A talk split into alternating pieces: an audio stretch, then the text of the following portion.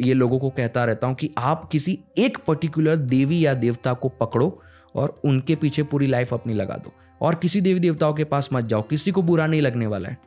ये पूरा जो सिस्टम बनाया गया है ना, वो बड़ा डीपली बनाया गया है। तो ये चीज़ मैं मानता हूँ तो मंत्र एक ही अपनी लाइफ में रखो और उसका इस्तेमाल करो। पावरफुल मंत्र। अगर ओम नमः शिवाय जैसे ऐसे मंत्र है, जो उतना आपको नेगेटिवली इम्पैक्ट नहीं करते हैं। अगर आप अच्छे मोटिव से गाओ या ख़राब तो ऐसे मंत्र आप मल्टीपल्स यूज़ कर सकते हो लेकिन ऐसे जो Gayatri Mahamrityunjay never do that एक के बाद एक गायत्री कल को आज महामृत्युंजय। मोस्टली 99.99% लोग यही करते हैं। यही करते हैं बहुत बड़ी गलती है ये लोगों की। मैं तो ये कहता हूँ हनुमान चालीसा भी लोग करते हैं रोज़ दैट्स गुड लेकिन हनुमान चालीसा आप देखिए हनुमान जी को क्या कहा जाता है? वज्र। वज्र यानी कि हार्ड हनुमान जी को हार्ड बताया जाता है।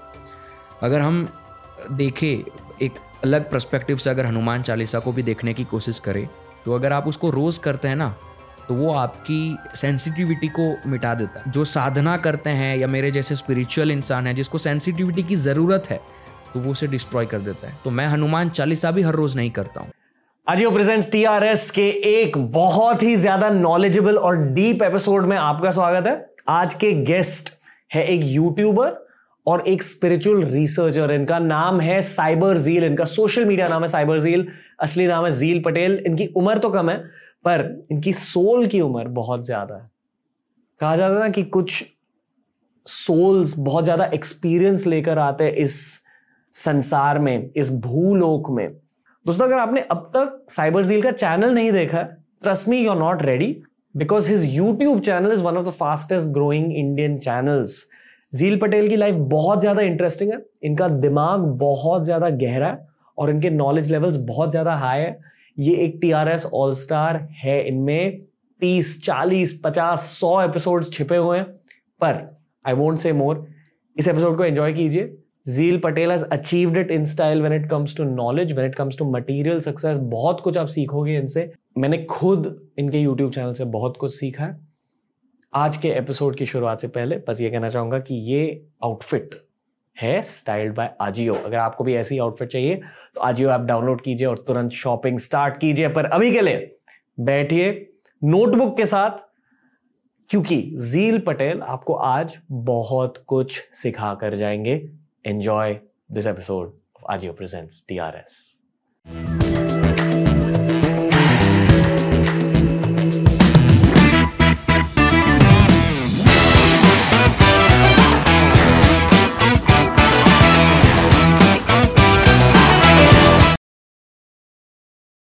Jeel Patel भाई कैसे हो? बस बढ़िया आप बताओ।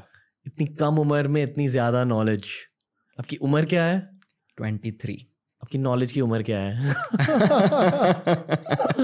ग्रेस वाओ uh, मैंने आपसे इतना कुछ सीखा है यार। आई थिंक आप अब तक के one of the youngest T R S guest हो। ओह। और बहुत सारे लोग ऑनलाइन uh, लिखते हैं कि their dream is to be on TR बहुत सारे कॉलेज स्टूडेंट्स लिखते हैं। uh, इस शो पर सिर्फ़ वो लोग आते हैं जिन्होंने या तो कुछ बहुत ज़्यादा अचीव किया या तो जिनकी बहुत ज़्यादा नॉलेज है। आपके पास ये दोनों चीज़ें इतनी कम उम्र में सफलता और इतनी कम उम्र में इतनी ज़्यादा नॉलेज आई एम ग्लैड अच्छा लगा सुन के।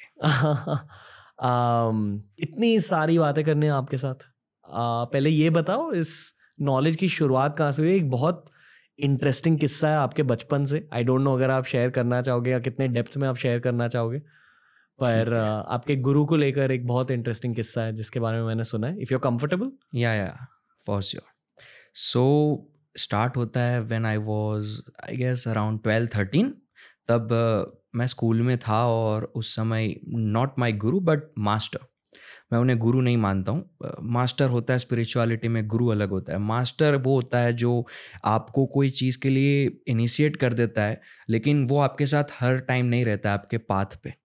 तो मैं जब तेरह चौदह साल का था तब आई गॉट शक्तिपट क्या होता है वो? uh, तो यहाँ होता है कि जो भी स्पिरिचुअल मास्टर है वो आपको इनिशिएट करता है with his energy by touching his thumb to our forehead मतलब अंगूठे को आपके फोरहेड पर हाँ। डालेंगे वो। और उस समय हमें कुंडलिनी जो जागृत होती है उसका कुछ क्षण के लिए एहसास होता है। तो जब मेरे साथ ये हुआ पूरी स्पाइनल कॉर्ड में गर्माहट सी आ जाती है। और हमें नहीं पता होता है कि उस क्षण हमारे साथ क्या हो रहा है। टीयर्स ऑफ़ एक्टेसी और उस समय हमें लगता है कि लाइक कुछ ऐसा हो रहा है जो हमने आज तक कभी फील नहीं किया है हमारी इतनी लाइफ में। कॉन्शियसनेस जो है वो पीक पे चली जाती है। और जैसे ही जो मास्टर होता है, जो आपको शक्ति पाठ दे रहा है, वो जैसे ही अपना अंगूठा हटा लेता है। फिर से we come to the normal life और उसी वजह से अगर आप देखोगे वीडियोस काफ़ी सारे हैं इंटरनेट के ऊपर, जब लोग शक्ति पाठ देते हैं दूसरों को तो वो रोने लगते हैं, जैसे ही शक्ति पाठ खत्म होता है। क्यों? क्योंकि वो शक्ति पट के अंदर जो हमें एनर्जी फील होती है, वो अचानक से हम, हमसे छीन ली गई। तो वी स्टार्ट क्राइंग और फिर वहाँ से हमें मोटिवेशन मिलता है कि अब हमें फिर से वो चीज़ हासिल करनी है, जो साधना हमें वो मास्टर सिखाते हैं उसकी मदद से। सो दैट जस्ट डैमो एक बच्चे को खिलौना दिया है, फिर वो खिलौना ले लिया गया। वो बच्चा क्रॉल करते हुए उस खिलौने को लेने के लिए आएगा। तो वो होता है शक्तिपट। तो मेरे साथ ये हुआ तेरह चौदह साल में जब मैं था। फिर हुआ ये कि लाइफ में अप्स एंड डाउन्स आने लगे अब हम टीनेज में होते हैं तो हमारे साथ काफ़ी सारी चीज़ें लाइफ में होती है। एक, Love. एक, एक मिनट जील भाई एक मिनट इन सारी चीज़ों के बारे में बातें करनी है। उसके पहले मैं आपके ज़ीरो टू थर्टीन ईयर्स के बारे में कुछ बात करना चाहूँगा। बिल्कुल। कुछ स्पिरिचुअल इंक्लाइन थी आप में? क्योंकि अगर ट्वेंटी थ्री ईयर्स पर आप लोगों को अध्यात्म के बारे में चीज़ें सिखा रहे हैं इतने सारे टेक्निकल चीज़ें सिखा रहे हैं आप कोई अकॉर्डिंग टू मी आप नॉर्मल सोल नहीं हो आप थोड़े से एक स्पेशल सोल हो। तो मैं एज ज़ीरो टू थर्टीन के बारे में भी बात करना चाहूँगा। ठीक है। क्या हुआ था आपके बचपन में? कुछ पता था खुद के बारे में? बचपन में जहाँ तक मुझे याद है, एक नॉर्मल सा बचपन था, लेकिन मेरे जो फोर फादर है, वो स्पिरिचुअली बहुत इंक्लाइंट थे। आज भी मुझे लोग कहते हैं कि वो जब हमारे घर आते थे तो उन्हें पानी देखकर पता चल जाता था कि ये पानी किस प्रकार से वाइब्रेट कर रहा है, उसे पीना चाहिए या नहीं पीना चाहिए। आज मुझे लोग ये कहते हैं, अब मैं बड़ा हुआ और जब मैंने स्पिरिचुअलिटी को समझा तो मुझे समझ में आता है कि वो जो थे, वो किस लेवल पर स्पिरिचुअल इंक्लाइंट थे। तो मुझे कहीं ना कहीं जब मैं ज़ीरो टू थर्टीन ईयर्स के ग्रुप में एज ग्रुप में था तो मुझे कहीं ना कहीं लगता है कि उस समय मुझे वो चीज़ अंदर से कुछ ना कुछ फील करवा रही थी। तो मैं भक्ति प्रस्पेक्टिव से उस समय कंप्लीटली चीज़ों को समझता था, लेकिन स्पिरिचुअलिटी में इतना इंक्लाइंड नहीं था उस समय। क्या होता है भक्ति परस्पेक्टिव भक्ति प्रस्पेक्टिव का मतलब है कि आप, अब भगवान आपके सामने हैं। अब भगवान को जैसे आज भी बहुत सारे लोग ये करते हैं, मैं देखता हूँ बहुत सारे यूथ हैं ना, वो ये चीज़ करते हैं। भगवान को वो बस, वो भाव होता है उनके अंदर, वो अटैचमेंट होता है, ठीक है, वो भगवान है, वो मेरे पिताजी जैसे हैं, वो मेरे माता जैसे हैं और मैं उनकी पूजा करती हूँ, पूजा करता हूँ और वो मुझे, मेरी लाइफ में अच्छे से चला रहे हैं। ये होता है भक्ति परस्पेक्टिव बट स्पिरिचुअलिटी जो है वो भक्ति परस्पेक्टिव के बियॉन्ड चली जाती है और पूरा एक नया पाथ आपके सामने खुल जाता है। Okay okay. आप उस मास्टर के बारे में कुछ कहना चाहोगे? uh, मैं थोड़ी सी चीज़ बता सकता हूँ। तो वो बिलोंग करते थे सिख रिलीजन से बट uh, उस समय इतना आइडिया कोई होता नहीं था। मुझे पता ही नहीं था कि स्पिरिचुअलिटी होती क्या है। तो उस समय वो प्रोसेस होता था, बहुत सारे लोगों को ये मिलता था एक साथ। आज भी मुझे वो जगह याद है जहाँ पर मेरे साथ ये चीज़ हुई थी। तो वहाँ बहुत सारे लोग बैठे होते हैं और हमारे साथ ये जो मैंने बताया शक्ति पाठ होता है। तो उस समय जब मेरे साथ हुआ तो जितने लोग बैठे हुए थे, उनसे ज़्यादा मैं रो रहा था वाइब्रेट कर रहा था। तो वहाँ पर मुझे वो मास्टर के साथ वो अटैचमेंट हो गया था। वो मास्टर ने मेरी लाइफ में वो चेंज दिया, वो सीड रखा। तो वहाँ वो मुझे मास्टर ने थोड़ी बहुत हेल्प की और जिसकी वजह से मैं इतना आज स्पिरिचुअली इंक्लाइंड हो पाया हूँ। तो वो बस एक सीड ग्रो करने के लिए मेरी लाइफ में आए थे। फिर मेरी उनसे कभी मुलाकात नहीं हुई। वो कहाँ है मैं जानता नहीं हूँ। बट समवेयर वो आए और मेरी लाइफ में एक सीड पुट करके चले गए। पर आपको वो कैसे मिले? आपके पेरेंट्स लेके गए नहीं नहीं नहीं मैं जिस स्कूल में था ना उस स्कूल में वो आते थे every four to five years और आई एम लकी कि जब मैं था तभी वो आए। वो सिलेक्ट करते थे कुछ कुछ लोगों को और वो बिठा देते थे मेडिटेशन सिखाने के लिए और जिनको लगता था कि हाँ ये कैपेबल है। तो वो उन्हें आगे इसे नामदान कहा जाता है सिख रिलीजन के अंदर। हम जिसे दीक्षा कहते हैं इनिशिएशन कहते हैं उसे नामदान कहा जाता है। तो नामदान वो कुछ कुछ लोगों को देते हैं आई एम लकी कि मुझे उस समय मिला। सिख रिलीजन में भी एक स्पिरिचुअल एस्पेक्ट होता है? हाँ। क्या होता है? सिख रिलीजन में स्पिरिचुअल एस्पेक्ट कैसे होता है? जैसे मैं आपको थोड़ा सा समझाता हूँ जैसे हमारे यहाँ मंत्र होते हैं। तो उनके शब्द होते हैं। शब्द या शब्द क्या कहा जाता है? Sorry if I miss pronouncing it but शब्द योग कहा जाता है इसे। जहाँ पर वो वर्ड्स देते हैं, जैसे हमारे पास मंत्र है त्रयम्बकम यजामहे, गायत्री मंत्र है, ओम नमः शिवाय है, लेकिन उनके पास एक एक वर्ड्स होते हैं। बस वो एक एक वर्ड्स आपको देते हैं देर आर फाइव वर्ड्स ये पाँच वर्ड्स आपके हैं, ये पाँच वर्ड्स आप अपने हिसाब से जब ध्यान कर रहे हो तो बोलो। बीज मंत्र होते हैं। बीज मंत्र हम कह सकते हैं। बट बीज मंत्र क्या क्या होता है कि उसका मतलब नहीं होता है। बीज मंत्र आर मीनिंगलेस बट ये जो शब्द में वर्ड्स होते हैं उसके मतलब होते हैं। Okay okay. पंजाबी भाषा में? हाँ ओके पंजाबी भाषा में। ओके क्रेजी मतलब बेसिकली किस्मत ने आपको ये एक्सपीरियंस हाँ तो मेरे फोर फादर की एनर्जी मेरे साथ कहीं ना कहीं काम कर रही थी और मेरी लाइफ में ये मास्टर आए। तो वहाँ वो मुझे चीज़ हेल्प करती गई। फोर फादर मतलब? मेरे पापा के भी दादा। Okay okay. वो नहीं थे जब मैं इस धरती पर आया, वो नहीं थे। लेकिन कहीं ना कहीं मुझे वो चीज़ अब जाकर फील होती है कि मुझे वो चीज़ कहीं ना कहीं से कनेक्ट हो रही है कि हाँ उस समय वो चीज़ मुझे हेल्प कर रही थी, तब जाकर मैं आज यहाँ पहुँचा हूँ। जिन लोगों ने आपका यूट्यूब चैनल नहीं देखा है, उन लोगों को मैं ये कहना चाहूँगा कि एक बार जाके बस स्कैन कर लो कि ये इंसान किस लेवल की नॉलेज दे रहे हैं उनके यूट्यूब चैनल पर। आपने लिटरली तांत्रिक मंत्र की नॉलेज दी है अपने खुद के चैनल हाँ। पर। मतलब आप कहाँ तक पहुँच गए हो यार? मुझे एट एज थर्टी तांत्रिक मंत्र की इंट्रोडक्शन हुई है वो भी आपके ही थ्रू तो मैं सोच रहा हूँ आपकी सोल की जर्नी क्या है? आपने कभी अपने पास्ट लाइफ के बारे में सोचा है? इसे संयमा कहा जाता है। क्या? अगर हम प्रॉपर वैदिक लैंग्वेज की बात करें इट्स संयमा। संयमा का मतलब आपको कुछ आइडिया नहीं है किसी भी चीज़ के बारे में। लेकिन अगर बस आपको एक गुरु इनिशिएट कर देता है, उसके बाद आप अपने हिसाब से मेडिटेट करते हो और आपके सामने चीज़ें खुलती जाती है। इसे संयमा कहा जाता है। संयमा यानी कि किसी भी चीज़ का सेल्फ रियलाइजेशन होना इन मॉडर्न लैंग्वेज तो ये संयमा की वजह से मेरे साथ बहुत सारी ऐसी चीज़ें हुई है। आज भी मैं जब लोगों को कुछ सिखाता हूँ तो मैं बस अपने संयमा से लोगों को ये चीज़ें सिखा देता हूँ। फिर वहाँ कमेंट सेक्शन में मुझे पता चलता है कि ये हमारे वेदों के अंदर भी है, या फिर इस योग का इस प्रकार से नाम भी दिया गया है। बट मैं उन सारी चीज़ों से नहीं सिखा रहा हूँ, मैं अपने एक्सपीरियंस से सिखा रहा हूँ और बाद में जाके मुझे पता चल रहा है कि किसी ऋषि मुनियों ने इस चीज़ को समझा रखा है। तो अब मुझे ये समझ में आ रहा है धीरे धीरे कि पहले के भी जो ऋषि मुनि थे वो अपने संयमा से हमें चीज़ें देते थे। हम्म, जैसे कि मान लो आपकी खुद की स्पिरिचुअल जर्नी शुरू हुई है आपने मेडिटेशन शुरू किया है खुद के लाइफ में चीज़ें होने लगती है। हाँ। आप एक्सपीरियंस करते हो पर आपको पता नहीं क्या हो रहा है। हाँ। फिर एक दिन किताब में पढ़ लेते हो कि कभी कभी ये होता है और इसे ये कहते हैं। हाँ। फिर आपको ये लगता है कि हाँ ये मेरे साथ भी हुआ है। हाँ। ये basically संयमा ये। संयमा होता है। ओके अब वो किताब में होता है या नहीं होता है हमें नहीं पता। कुछ हमारे साथ ऐसा एक्सपीरियंस होता है जो शायद किताब में कहीं नहीं होता। है हम्म। वो कुछ पर्सनल एक्सपीरियंस किसी बड़े लेवल के मास्टर के या फिर जो ultra pro max spiritually inclined होता है उनके साथ कुछ ऐसा हुआ होता है जो बुक्स में कभी नहीं होता है। कुछ कुछ चीज़ें। तो वो हमें एक्सपीरियंस हो जाती है। और वो हम समझा भी नहीं सकते किसी और को। इट्स हार्ड जो लोग आपकी एज सुनकर आपको डाउट कर रहे हैं इस पॉडकास्ट हाँ। को सुनकर आप हम्म। उनसे क्या कहना चाहोगे?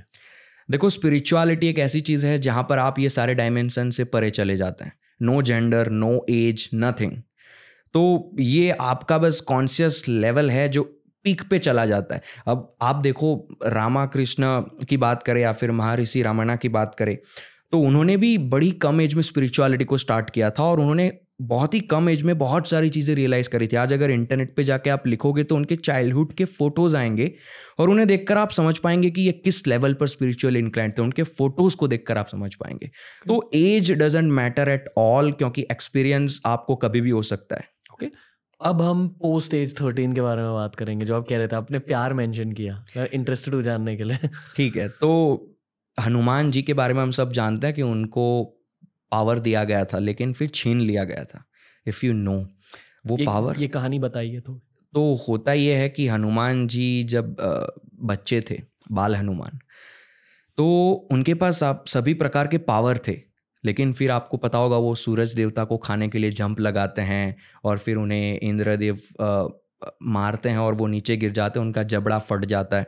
ये पूरी कहानी है तो इस समय जो देवी देवता थे उन्होंने उनकी सारी पावर छीन ली और कहा कि अब जब तुम एक मैच्योरिटी लेवल पर आ जाओगे ना तो तुम्हें खुद ये सारी चीज़ें रियलाइज़ हो जाएगी। तो जब वो आ, माता सीता को लेने के लिए जाने वाले होते हैं तो हमें दिखाया जाता है ये चीज़ कि आ, उन्हें उस क्षण वो अपनी सिद्धियाँ रियलाइज़ करते हैं कि हाँ मेरे पास ये था and now I can do something तो हम्म। उसी प्रकार से मेरे साथ हुआ था। और आज जाके मुझे समझ में आता है कि ये जो रामायण में ये जो पार्ट दिखाया गया है ना ये पार्ट में यही चीज़ समझाई गई है जो हर एक के साथ होता है। बिगिनिंग में स्पिरिचुअलिटी मैंने एक्सपीरियंस करी फिर मैं लाइफ में बहुत सारी चीज़ों में लव लस्ट बहुत सारी चीज़ें लाइफ में आने लगी। तो उस समय मैं स्पिरिचुअलिटी से पूरा हट गया। लेकिन जैसे ये सारी चीज़ एक टाइम पर ख़त्म हुई अब मुझे फील हुआ कि इसमें कुछ नहीं और पतंजलि योगा सूत्र वो स्टार्ट ही होता है ये दो शब्द से। अथ योग इसका मतलब कि अब योग, यानी कि आपने सब कुछ एक्सपीरियंस कर लिया। एवरी डिजायर्स लव लस्ट और आपको अब समझ में आया कि इसमें वो मज़े नहीं है, वो सेटिस्फैक्शन नहीं है।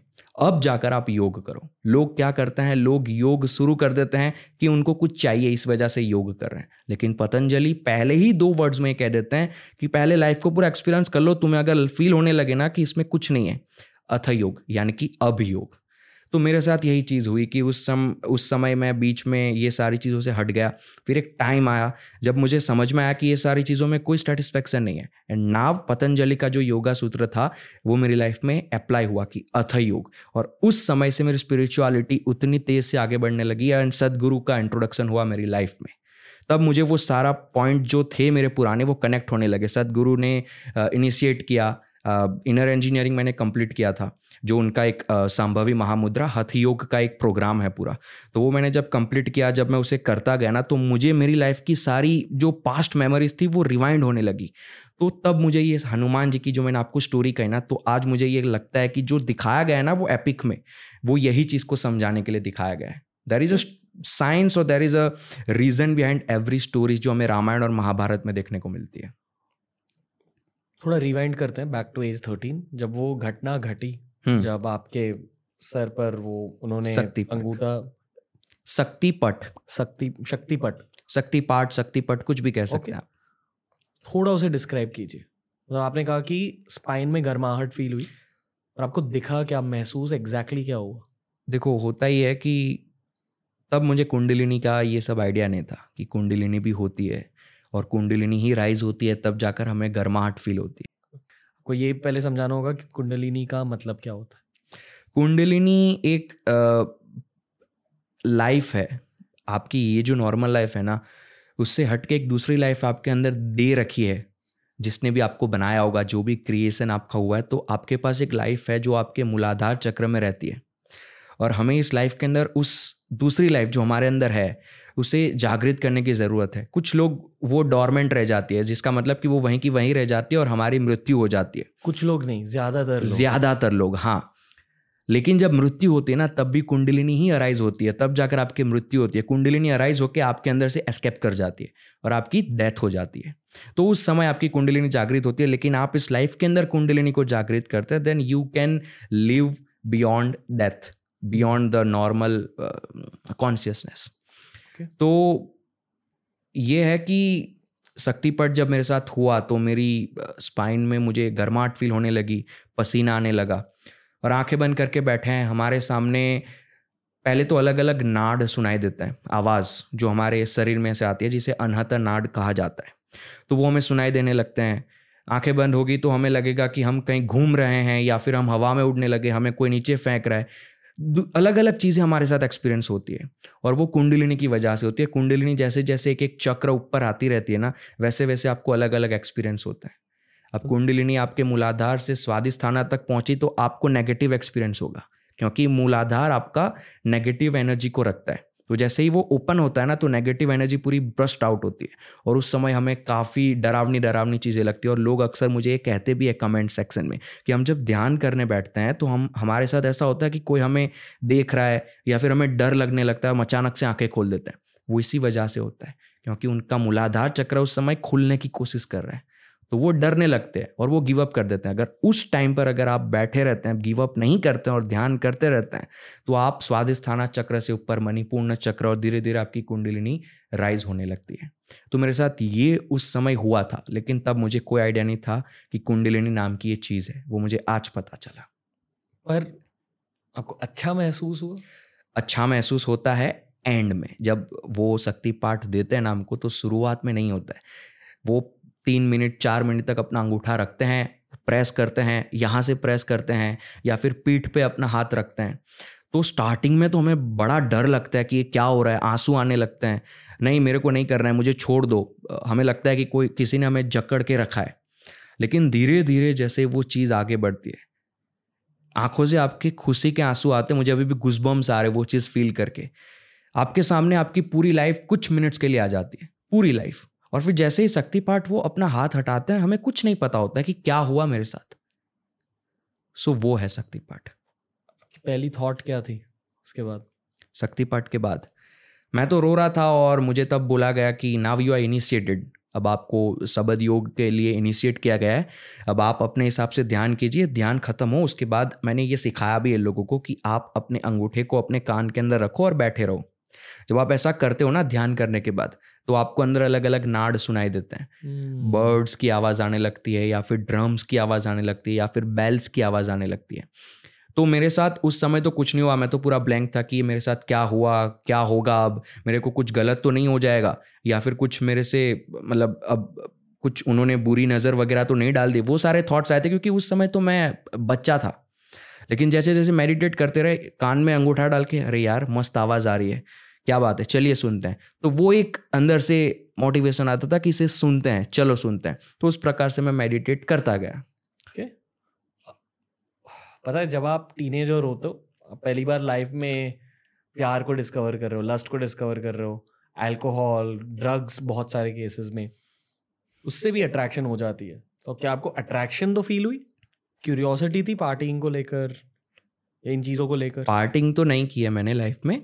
बट बाकी सारी जो चीज़ें होती है, जो टीनेज में होती है हमारे साथ अट्रैक्शन हो जाता है लस्ट हो जाता है, वो सारी चीज़ों को लाइफ में उतना इन्फ्लुएंस हो जाता है उन सारी चीज़ों का कि जो प्लेजर हमें स्पिरिचुअलिटी से मिलता था ना, वो हम भूल जाते हैं। क्योंकि उस समय हम उतने मैच्योर नहीं हुए, हमारा कॉन्शियस लेवल उतना मैच्योर नहीं हुआ है।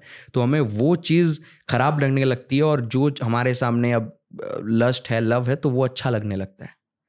तो वो होता है उस समय हमारे साथ। और इसी वजह से मैंने वो सारी चीज़ें अपनी लाइफ से अलग कर दी और मैं ये जो डिज़ायर्स वाला गेम है वो एक्सपीरियंस करता गया करता गया। और एक टाइम के बाद लगा इसमें कुछ नहीं अब उसमें सब कुछ है। ओके okay, और एट दिस पॉइंट आपकी एज क्या थी? थर्टीन से लेकर सेवनटीन तक। Okay okay. फिर सेवनटीन के बाद सदगुरु का इंट्रोडक्शन हुआ था लाइफ में। ओके आई थिंक हर किसी ने सदगुरु के बारे में सुना है उनके टॉक्स देखे आई डोंट थिंक हर किसी को इनर इंजीनियरिंग के बारे में पता है। थोड़ा बहुत इनर इंजीनियरिंग के बारे में समझाइए कि एग्जैक्टली exactly होता क्या है। और ये भी समझाइए कि मान लो आपने इनर इंजीनियरिंग का कोर्स किया और यहाँ हम बिल्कुल ईशा फाउंडेशन की मार्केटिंग नहीं कर रहे यहाँ हम बस हाँ बातचीत कर रहे हैं। मान लो आपने एक बार इनर इंजीनियरिंग का कोर्स किया उसके बाद भी आई थिंक उनके कोर्सेज होते हैं एडवांस लेवल के कोर्सेज होते हैं। हाँ। उन कोर्सेज के बारे में कुछ बताइए। देखो, ये इनर इंजीनियरिंग तो बस एक नाम दिया गया है ईसा फाउंडेशन द्वारा, ताकि लोगों को ये बताया जा सके कि ये हमारे अंदर का कोई इंजीनियरिंग है। रियलिटी में ये जितनी भी चीज़ें सिखाते हैं ईसा फाउंडेशन में, वो सारी की सारी हथ योग के अंदर हमारे पूर्वजों ने या फिर हमारे शास्त्रों में बताई गई है। इनर इंजीनियरिंग का मतलब सांभवी महामुद्रा। ये एक ऐसी मुद्रा है जो आपको हेल्प करती है आपकी कुंडलिनी को राइज करने के लिए। क्या करते हो उसमें? Uh, मैं वो चीज़ पूरी डिस्क्राइब तो नहीं कर सकता बिकॉज़ जब एक इनिशिएशन होता है तो ये चीज़ दूसरों को शेयर नहीं की जाती। बट जो पब्लिक प्लेटफॉर्म पर अवेलेबल है उतना मैं बताता हूँ। तो सांभवी का मतलब जैसे स्वयंभू है महादेव। तो उनका जब वो अर्धनारेश्वर है तो उनका जब फेमिनाइन फॉर्म होता है तो उसे सांभवी कहा जाता है। देवी शक्ति जो आपके अंदर है कुंडलिनी हम कह सकते हैं। हम्म। कुंडलिनी को हम सांभवी देवी कह सकते हैं। तो सांभवी महामुद्रा और सांभवी मुद्रा, दो अलग चीज़ है। सांभवी मुद्रा का मतलब आप अपनी आँखें खुली रखते हो और आप यहाँ देखते हो। आँखें खुली है आपकी, लेकिन आप यहाँ देख रहे हो। अब धीरे धीरे आँखें खुली रख के जब आप यहाँ देखते रहोगे ना तो ये जो सारी चीज़ें आपको दिख रही है, वो ब्लर होने लगेगी और आपके सामने चिदाकाश, यानी कि अंधेरा छाने लगता है। दैट्स सांभवी सांभवी मुद्रा। अब इसका एडवांस फॉर्म होता है सांभवी महामुद्रा, जहाँ आपके शरीर को पहले गर्म किया जाता है प्राणायाम की मदद से। उसके बाद आपको बंद सिखाए जाते हैं। ये बंद भी पब्लिक प्लेटफॉर्म पे अवेलेबल है, मैं थोड़ा सा समझाता हूँ। तो बंद का मतलब होता है कि आप अपने चक्र को एक पर्टिकुलर वे में बंद करते हो, ऊपर से नीचे से। और जब आपका शरीर गर्म है और आपके चक्र को बंद किया जाता है तो वो कुंडलिनी जैसे एक सांप को अगर हम मारते हैं तो वो सांप सीधा हो जाता है। वरना हम्म। सांप ऐसा होता है लेकिन जैसे हम उसको मारते हैं वो सीधा हो जाता है। उसी प्रकार से जब शरीर गर्म है और हमारे चक्र को बंद किया जाता है मुद्रा होती है वो मुद्रा में रिवील नहीं कर सकता लेकिन उसको ऊपर नीचे से बंद किया गया और जैसे उसको बंद किया गया और जैसे शरीर में गर्माहट है तो वो कुंडलिनी राइज होना शुरू हो जाती है। और जब हम सांभवी महामुद्रा को करते रहते हैं कुछ सालों तक तो वो कुंडलिनी धीरे धीरे धीरे धीरे धीरे धीरे सहस्त्रार चक्र तक आ जाती है। मतलब टॉप चक्र तक? हाँ टॉप चक्र तक। तो अगर आपकी कुंडलिनी आपके टॉप चक्र तक पहुँची हम्म। क्या आपको मोक्ष मिल जाता है? मोक्ष तो आपको, देखो, होता क्या है कि जब कुंडलिनी आपकी सहस्त्रार चक्र तक पहुँच जाती है, आपके अंदर शिव और शक्ति है, ये हम सब जानते हैं। अर्धनारेश्वर जैसे महादेव को दिखाया जाता है, वो हमारा ही एक फॉर्म है जो हमें समझाया जा रहा है। मैस्कुलाइन फेमिनाइन एनर्जी हमारे अंदर होती है। तो शिव जो है, वो हमारे अंदर स्टेबल है और शक्ति जो है, वो मूवमेंट में है। तो वो शक्ति जब मूवमेंट्स खत्म करके वो भी स्टेबल हो जाती है, यानी कि वो शिव से मिल गई। तो शिव और शक्ति का मिलन हो गया और उसे कहते हैं अल्टीमेट कॉन्शियसनेस और उस समय आपको आपके कर्म के बारे में समझ होने लगती है। कर्म होते हैं, प्रारब्धा कर्म होता है एक, संचिता कर्म होता है, आगामी कर्म होता है और पुरुषार्थ कर्म होता है। संचिता कर्म यानी कि आपके जितने भी जन्म हुए हैं आपकी जितनी भी लाइफ टाइम्स हैं, उन सभी के जो भी कर्म इकट्ठा होते हैं, वो एक स्टोर हाउस के अंदर इकट्ठा हो जाते हैं। अब उस बड़े से स्टोर हाउस में से आप इस लाइफ के अंदर कुछ चीज़ें, कुछ कर्म फेस करते हो, जिसे कहा जाता है प्रारब्धा कर्म।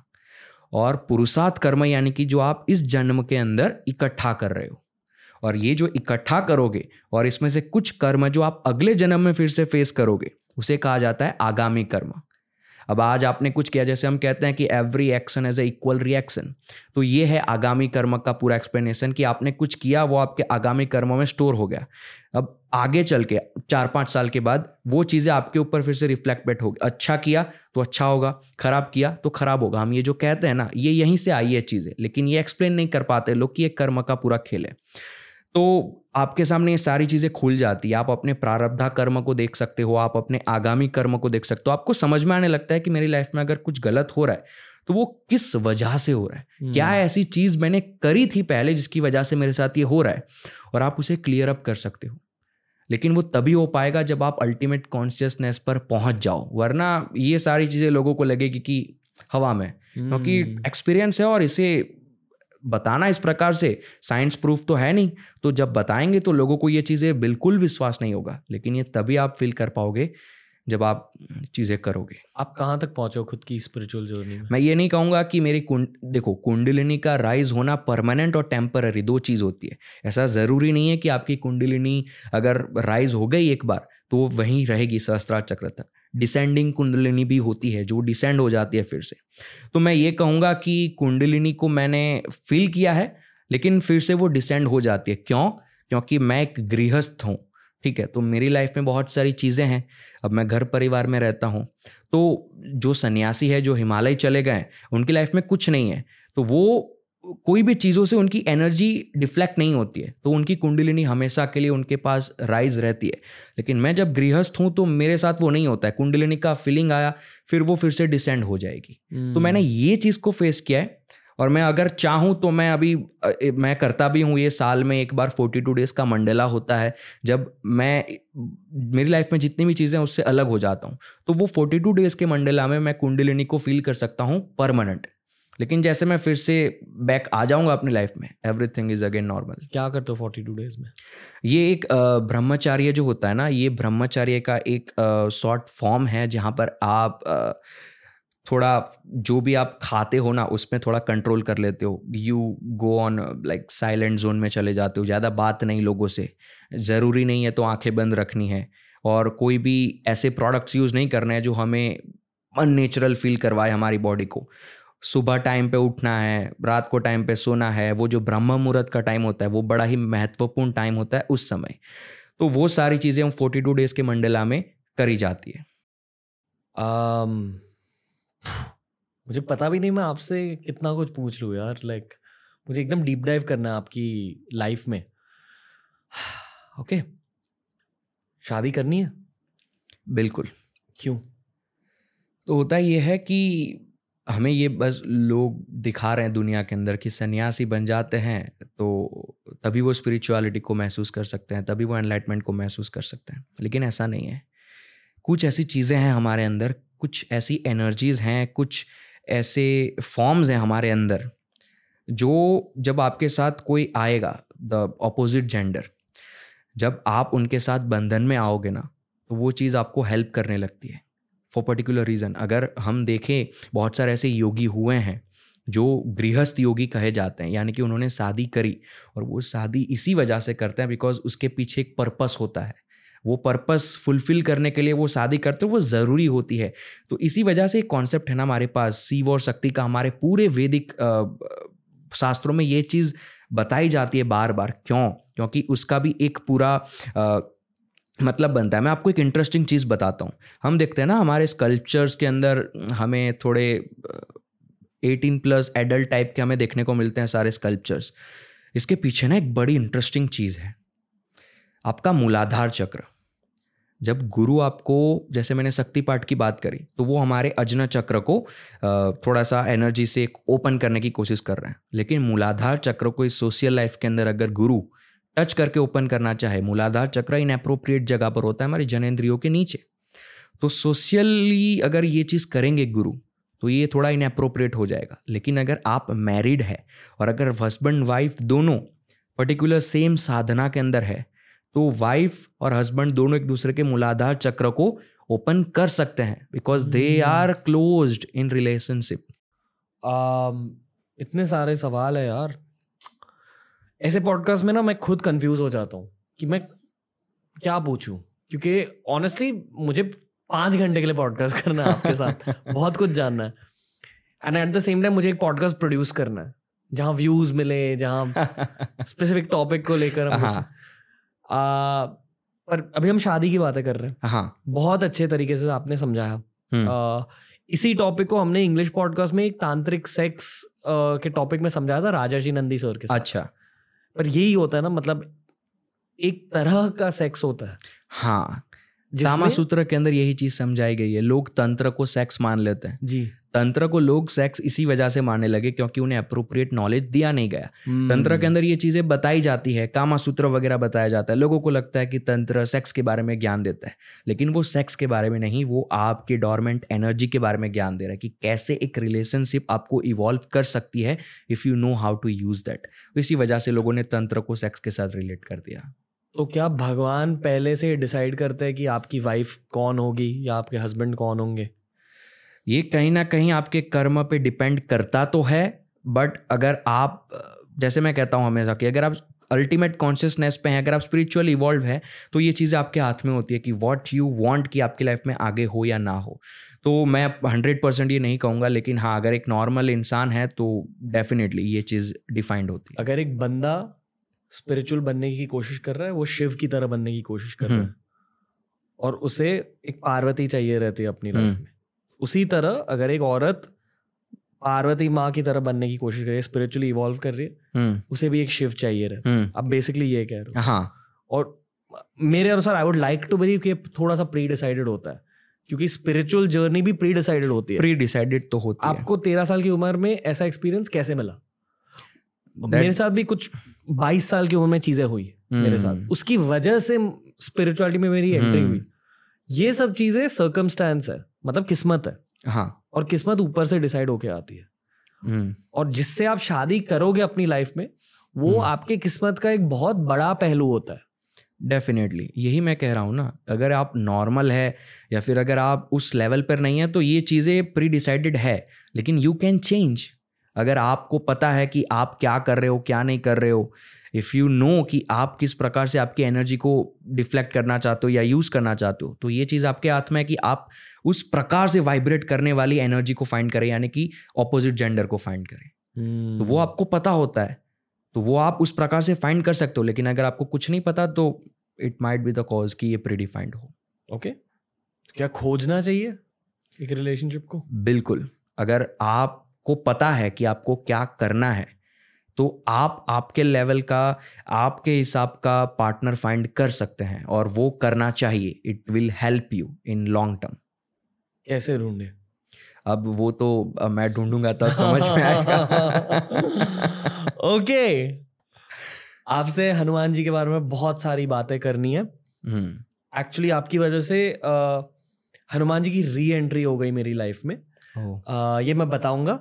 अगले राउंड के बाद क्योंकि अब एक छोटा सा पॉज ले रहे हैं AJIO presents keep it casual के लिए। इस राउंड की वजह से मैं मेरे गेस्ट के दिल के अंदर घुसता हूँ और सवाल पूछता हूँ। बिल्कुल। ताकि मुझे आपके दिल को जानने का एक मौका मिले और फिर पॉडकास्ट के अगले सेक्शन में मैं आपके साथ और भी डीप कॉन्वर्सेशन कर बिल्कुल बिल्कुल। ओके जील भाई आर यू रेडी बिल्कुल I am ready okay Jeel भाई आपको साइबर जील बुलाऊं जील भाई बुलाऊं जील पटेल बुलाऊं। आपकी इच्छा जो भी हो जो अच्छा लगे हमारे पास वेराइटीज है। जील भाई आज प्रेजेंट्स कीप इट कैजुअल का पहला सवाल। आपकी ज़िंदगी के आखिरी दिन पे आप क्या करना पसंद करोगे? आँखें बंद करके पूरी लाइफ को फिर से एक बार रिवाइंड करना। ओके ध्यान? हाँ। मैं ये मानता हूँ कि अगर ज़रूरी नहीं है ना तो अपनी आँखें बंद ही रखो। अगर आज मैं ये मानता हूँ मैं रियलिटी में लोगों को ये कहता हूँ कि अगर आप बैठे हो ऐसे ही और अगर कुछ नहीं आपके आसपास तो मरने की कोशिश करो। थोड़ा सा अपने जीवन में कुछ समय के लिए मर जाओ। कुछ नहीं होगा, ये दुनिया भी बंद नहीं हो जाएगी, आपका कोई भी काम अटकने नहीं वाला है। थोड़ी देर के लिए मर जाओ। ये जब आप, मैंने किया है, बहुत टाइम से मैं करता आ रहा हूँ और ये मुझे कहीं ना कहीं बहुत हेल्प करता है। तो मैं यही करूँगा, आखिरी दिन भी मैं मरने ही वाला हूँ, अब रियलिटी, परमानेंटली मैं मर रहा हूँ। तो मैं अपनी पूरी लाइफ को एक बार रिवाइंड करने की कोशिश करूँगा। प्रैक्टिकली कैसे बिना मरे मरते हैं? ये होता है योग निद्रा की हम बात करते रहते हैं। तो योग निद्रा को आजकल लोगों ने अलग समझ रखा है कि आप स्टोरी सुनते सुनते सो जाओ या गाने सुनते सुनते सो जाओ। हाँ ये एक मॉडर्न टाइम का योग निद्रा सही है, लेकिन जो रियलिटी में योग निद्रा है ना, वो ऐसा नहीं है। रियलिटी में योग निद्रा का है कंप्लीट फीलिंग कि आप आँखें बंद करो और आप अपने अजनत चक्र से बाहर निकलने की कोशिश करो और बर्ड आई व्यू लो आपकी पूरी लाइफ का, आपकी पूरी बॉडी का।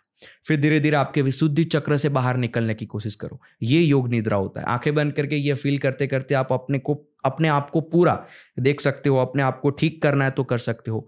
योग निद्रा जब एडवांस स्टेज पे पहुँच जाता है तो आप अपने शरीर में कोई अगर आपको घाव भी है ना तो आप उसे भी ठीक कर सकते हो। आपकी. एनर्जी को बाहर निकाल कर you can heal your body वाह ओके आई डेंट नो कि योग निद्रा के भी एडवांस्ड फॉर्म्स होते हैं। हाँ ये मैं बहुत सारे लोगों को ये कहता रहता हूँ क्योंकि आज योग निद्रा को लोगों ने थोड़ा सा मॉडर्न बना दिया और वो सही है मैं मना नहीं कर रहा हूँ क्योंकि आजकल मॉडर्न लोगों को थोड़ा इस प्रकार से ही देना पड़ेगा लेकिन रियलिटी में जो योग निद्रा हमारे शास्त्रों में है ना वो ऐसा नहीं है। कौन से शास्त्र में? अब वो आप हथ योग पढ़ते हैं या फिर अगर आप पतंजलि योग सूत्र पढ़ते हैं इस प्रकार से आप अलग अलग शास्त्रों को पढ़ेंगे उसमें हर एक थोड़ा थोड़ा वर्णन दिया जाता है कि योग निद्रा क्या है तो उस प्रकार से आप समझ सकते हैं उसको। ओके। दूसरा सवाल।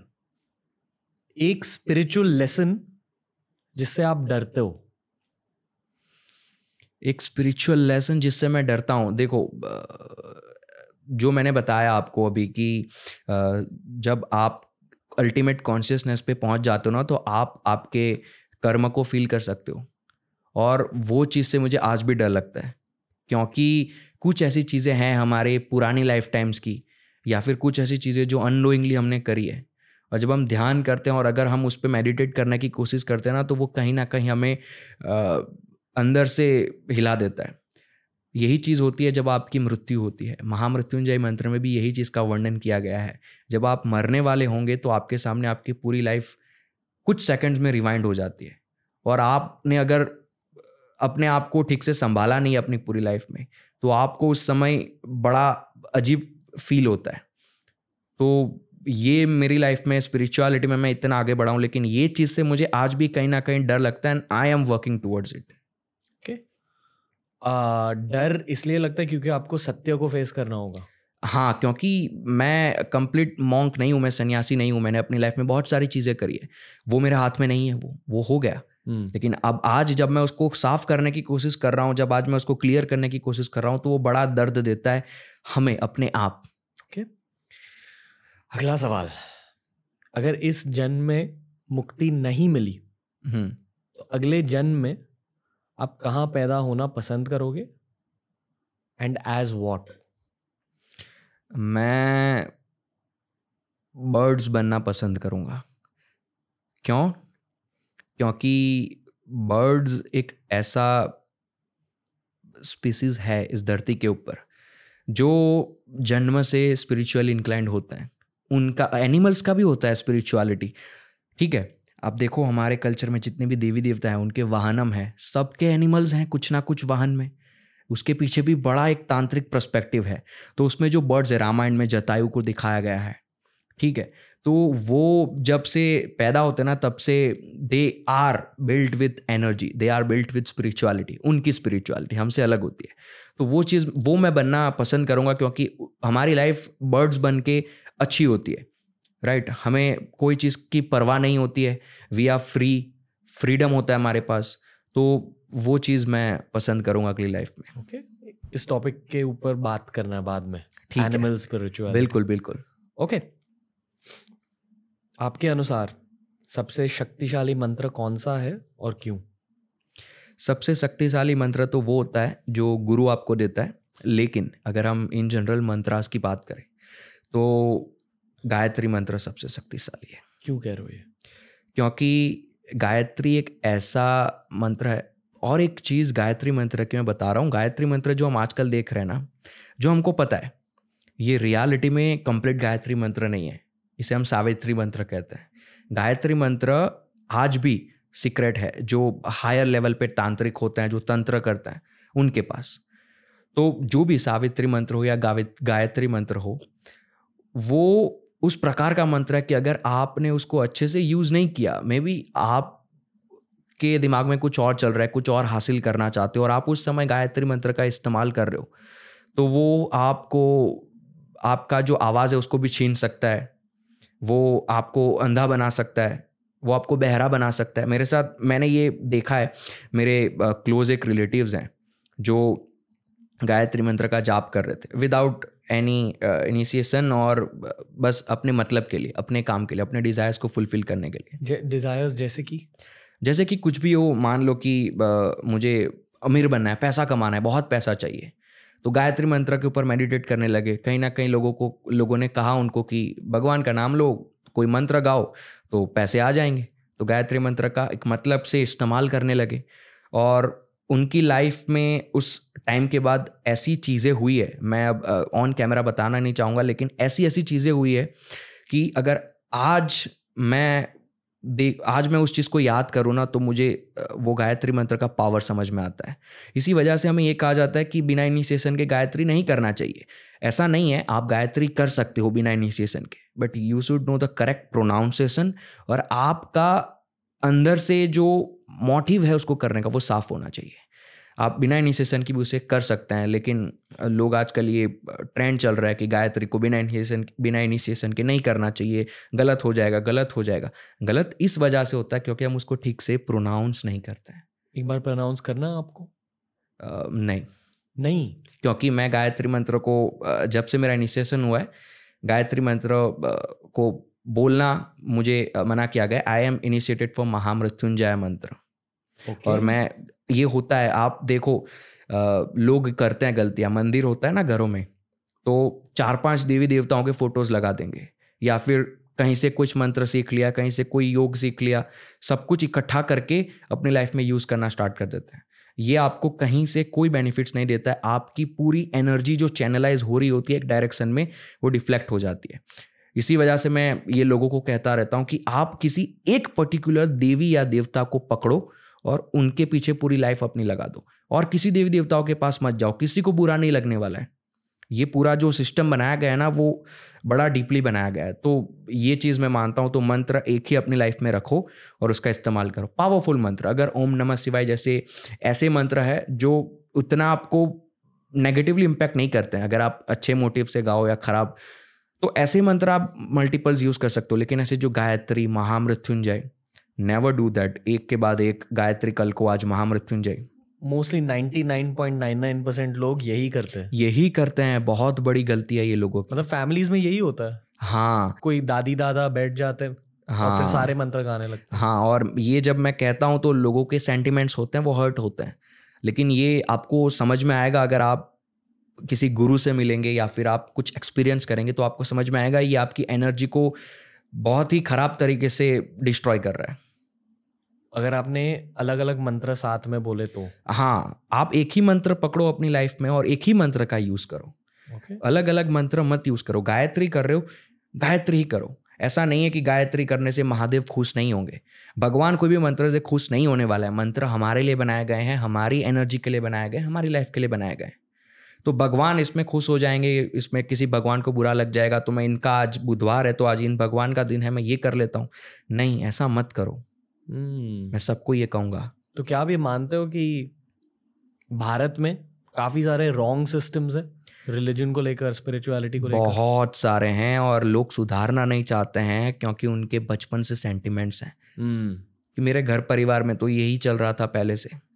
लेकिन घर परिवार में भी किसी को इस चीज़ का नॉलेज नहीं है तो वो यही चला रहे हैं। और हम उसको अगर कहने जाएँगे अगर हम सुधारने जाएँगे तो वो नहीं सुनते हैं। ईगो आ जाता है एक। आपका मंत्र महामृत्युंजय मंत्र है। हाँ। गायत्री मंत्र नहीं। नहीं है। फिर भी आपने कहा कि गायत्री मंत्र सबसे पावरफुल है। हाँ। क्योंकि गायत्री मंत्र उस प्रकार का मंत्र है जो आपके सेंसेस को डिस्ट्रॉय कर सकता है। हम्म। महामृत्युंजय ऐसा नहीं करता है। दोनों के यूजेज अलग अलग है।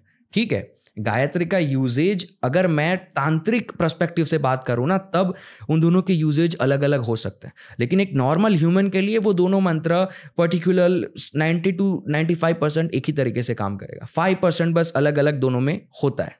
ओके वाह एनीवे अगला सवाल अजील भाई। हम ब्रेक डाउन करेंगे महामृत्युंजय मंत्र को। बिल्कुल बिल्कुल। पर अभी के लिए अगला सवाल। इन शब्दों को सुनकर आपके दिमाग में कौन सा शब्द प्रकट होता है? ज़्यादा सोचना नहीं है। ठीक है। शिवा। अल्टीमेट कॉन्सियसनेस माता। कुंडलिनी। चक्र। Road for Kundalini. प्यार। शिवा। शादी। प्यार। साधना। ये डिफाइन करना बड़ा मुश्किल हो जाएगा। क्योंकि साधना का कोई डेफिनेशन ही नहीं मेरी लाइफ में। नहीं अब डिफाइन नहीं कर रहा आप बस। साधना मेरे लिए साँसें हैं मेरी। ओके ब्लैक चिदाकाश। मतलब? आँखें बंद करके हमें जो अंधेरा दिखता है ना उसे चिदाकाश कहा जाता है। भूत। अंधेरा? दानव। The negative side of devi devatas universe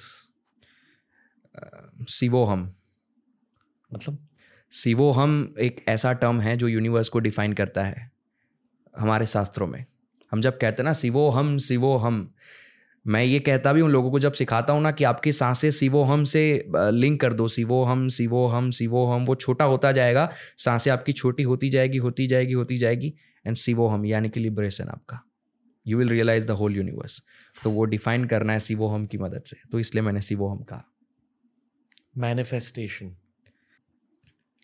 depends on karma manifestation is karma forming me आखिरी शब्द जील जिसका कोई मतलब ही नहीं है हमारी संस्कृत डिक्शनरी में।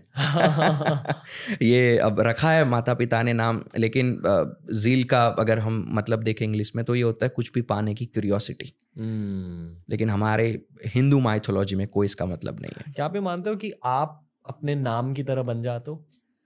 पहले नामकरण कैसे होता था? आपके तत्व वाइब्रेशन पे। तत्व यानी कि आप अपने पाँच तत्वों से बने हैं हम सब जानते हैं। तो उस तत्व के वाइब्रेशंस होते हैं आपके अंदर। अगर आपके अंदर वाटर वाइब्रेशंस ज़्यादा है तो आप इमोशनली वीक होते हैं। वाटर को इमोशंस के साथ मैच किया जाता है कोरिलेट किया जाता है। तो पहले जब नामकरण होते थे ना तो लोग पंडित को बुलाते थे या फिर किसी स्पिरिचुअल इंसान को बुलाते थे और वो उस प्रकार से नामकरण करता था बुक्स में देखकर। तो वो एक तत्व वाइब्रेशन को देखकर नामकरण किया जाता है, जो भी आपके सामने बैठा ना नामकरण करने के लिए।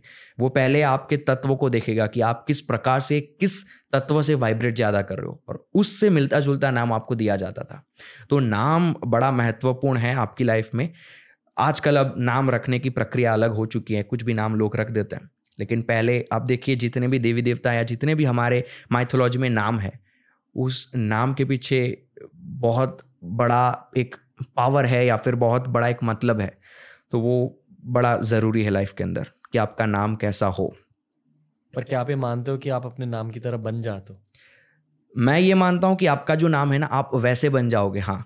Okay okay. मैं ये मानने लगा हूँ। बिल्कुल। मतलब अपना रेफरेंस पॉइंट खुद की लाइफ होती है। हाँ। आई फील कि मेरा नाम का मतलब है रणवीर हम्म। जो रण में वीरता दिखाए। Brave on the battlefield ये क्यों होता है? क्योंकि आप अपनी पूरी लाइफ जब भी आपको कोई बुलाता है रणवीर से बुलाता है तो आपकी जो ये नाइन गेट्स जिसे कहा जाता है आपके नाइन सेंसेस जो है ना वो जैसे ही रणवीर आवाज़ आती है ना वैसे रिफ्लेक्ट करने लगता है। तो वो नाइन सेंसेस से ही हमारी लाइफ चल रही है। तो आप अपनी पूरी लाइफ रणवीर सुन के तुरंत आपका रिफ्लेक्शन आ जाता है अंदर से। तो वो हम्म। आपकी जो पूरी बॉडी है ना वो उस प्रकार से बनने लगती है। क्योंकि आपकी बॉडी पूरी आपके नौ सेंसेस पे ही चल रही है। हम्म। तो इस वजह से ये होता है। नौ सेंसेस क्या होते हैं? हमारी दो आँखें कान हो गए नाक हो गया मुँह हो गया और हमारे दो जनेन्द्रिय। और हमारी स्किन्स पे अगर हम कोई टच करता है तो जितने भी हमें सेंसेस महसूस होते हैं ये नौ सेंसेस हैं।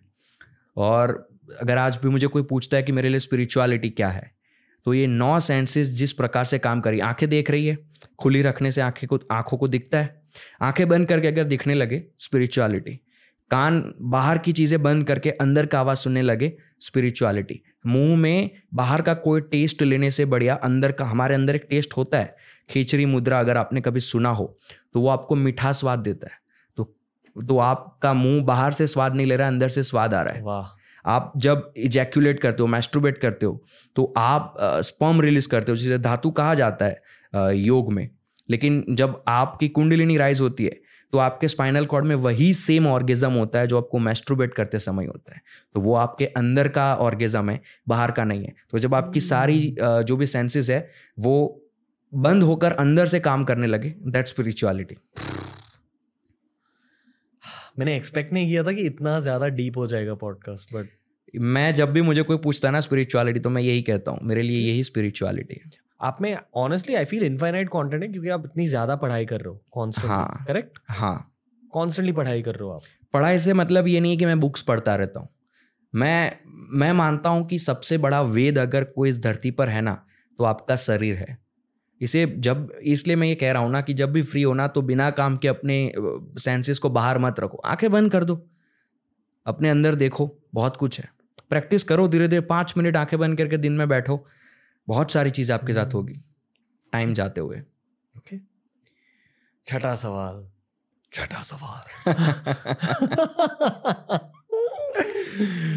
एक सॉरी एक स्पिरिचुअल इंटरनेट ट्रेंड जिससे आपको गुस्सा आता है।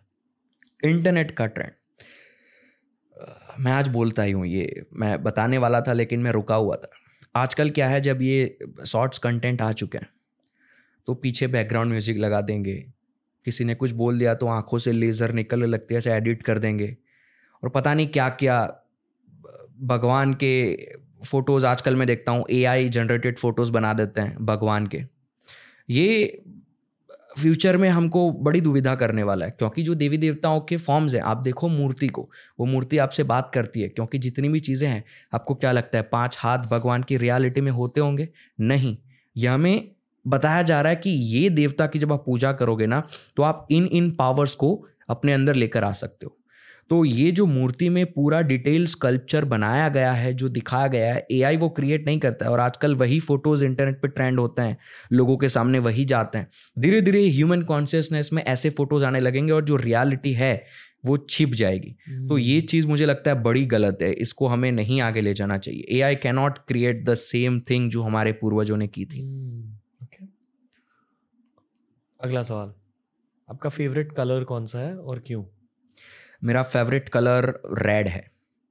क्यों? क्योंकि मूलाधार चक्र रेड कलर से सिंबलाइज किया जाता है। अगर मूलाधार चक्र पर आपका कंट्रोल है तो मान लो कि आप नॉर्मल लाइफ पे अपना कंट्रोल कर सकते हो। तो रेड कलर मुझे बड़ा ही रिजोनेट करता है। मैं रेड कलर को देखता हूँ तो फील होता है, कुछ अंदर फील होने लगता है। क्योंकि है ऐसा कि जब शुरुआत हुई थी चीज़ों की, जब एक्सपीरियंस स्टार्ट हुए थे तो वो वहीं से हुए थे मूलाधार चक्र से। तो वो मैं हम्म। बड़ा रिजोनेट करता हूँ और देवी शक्ति का भी कलर रेड है। हम्म ओके खुद के ज़िंदगी के सबसे मुश्किल दिन के बारे में बताइए। इंजीनियरिंग नहीं सबसे मुश्किल दिन तो ये होगा कि जब लाइफ में ऐसी चीज़ें होने लगी कहते हैं ना ब्रेकअप्स वगैरह लाइफ में होते हैं। तो वो चीज़ें मुझे लगता है कहीं ना कहीं बड़ी मुश्किल थी उस समय के लिए। लेकिन आज अगर कोई बोले कि क्या था वो तो आज हँसी आती है कि नहीं हम्म। यार उसमें कुछ नहीं था। I was wasting my energies लेकिन वो मेरे को लगता है लाइफ में कहीं ना कहीं बड़ा इंसान को तोड़ देता है। हम्म। आपने चाहे कितनी भी स्पिरिचुअलिटी करी है क्या कुछ नहीं करा है। लेकिन जब आप यही हो रहा है ना आपका जो बॉन्ड है ना फेमिनाइन एनर्जी और मैस्कुलाइन एनर्जी का वो जब ब्रेक होता है ना तो आपकी एनर्जी टूट जाती है। तो वो चीज़ हमें ब्रेकअप में अनोइंगली इफ़ेक्ट करती है। हमें नहीं पता होता है कि स्पिरिचुअलिटी लेकिन वो इफ़ेक्ट करती है। ब्रेकअप एक लड़की को और एक लड़के को अलग तरीके से अफेक्ट करता है? मानते हो हाँ सारी चीज़ें लड़के लड़की को अलग तरीके से अफेक्ट करती है। एक सेंसिस के तौर पे बात कर रहे हैं हम नाइन गेट्स की जो मैंने बात करी। तो उस बाहर के सेंसिस से देखेंगे तो दोनों में अलग अलग चीज़ें हैं लेकिन when it comes to the inner world there is no gender सब कुछ सेम होता है क्योंकि उनमें भी मैस्कुलाइन एनर्जी है हम में भी फेमिनाइन एनर्जी है। तो हम अर्धनारेश्वर वो भी अर्धनारेश्वर ही है। अगला सवाल। बिल्कुल। आज आपको मटेरियल सक्सेस मिल चुका है। हम्म। इस मटेरियल सक्सेस की सबसे बेस्ट और सबसे वर्स्ट चीज़ के बारे में बताइए। बेस्ट चीज़ मटेरियल सक्सेस की यह है कि गृहस्थ होने के नाते मटेरियल चीज़ों के भी मैं मज़े ले सकता हूँ स्पिरिचुअलिटी के साथ। सबसे वर्स्ट चीज़ ये है कि ये कहीं ना कहीं मुझे आगे चल के इफ़ेक्ट ज़रूर करेगी मटेरियल चीज़ें। मैं जिस लेवल पर स्पिरिचुअलिटी में अगर जाना चाहूँ जैसे हमारे बहुत योगी गए हैं उस प्रकार से मैं नहीं जा पाऊँगा। दैट इज़ अ ड्रॉबैक गृहस्थ होने के नाते। मटेरियल चीज़ हमारे पास है वो मटेरियल चीज़ कहीं ना कहीं कुछ कुछ चीज़ों में हमें अड़चन बन के ज़रूर आती है। तो वो चीज़ मटेरियल चीज़ अच्छी भी है, लेकिन अगर हम देखें, अगर उस तौर पे अगर हम बनना चाहते हैं तो वो नहीं बन सकते हैं। उसके लिए हमें फिर गृहस्थ छोड़ना पड़ेगा, लेकिन वो नहीं छोड़ सकते हम, क्योंकि वी हैव अ फैमिली हम नहीं जा सकते संन्यास लेकर, क्योंकि उस लेवल का मुझे अंदर से कुछ है भी नहीं कि मुझे उस लेवल पर जाना है। जो है, सही है, और वही चीज़ मेरे लिए ड्रॉबैक भी है और पॉजिटिव चीज़ भी है। But I enjoy the positive side अब है तो है, गृहस्थ है तो है ओके कूल तीन किताब जिनका बहुत बड़ा असर रहा आपके लाइफ में। ओके सबसे पहला अथर्ववेद जो एनर्जी के बारे में बात करता है। अस्तवाक्र गीता। और तीसरा बुक की बात करें तो रामचरितमानस। दूसरे एक्चुअली तीनों के बारे में बताइए। अथर्ववेद में एनर्जी की बात की जाती है। नेगेटिव एनर्जी पॉजिटिव एनर्जी हमारे अंदर की एनर्जी किसी भी ऑब्जेक्ट की एनर्जी क्या वाइब्रेट होता है ब्लैक मैजिक का थोड़ा बहुत ज़िक्र होता है। सब कुछ डेक्रिप्टेड हमें डिक्रिप्ट करके समझना पड़ता है। स्टोरीज के माध्यम से समझाया जाता है। अस्तवाक्र गीता एक ऐसा फिलोसॉफिकल टेक्स्ट है।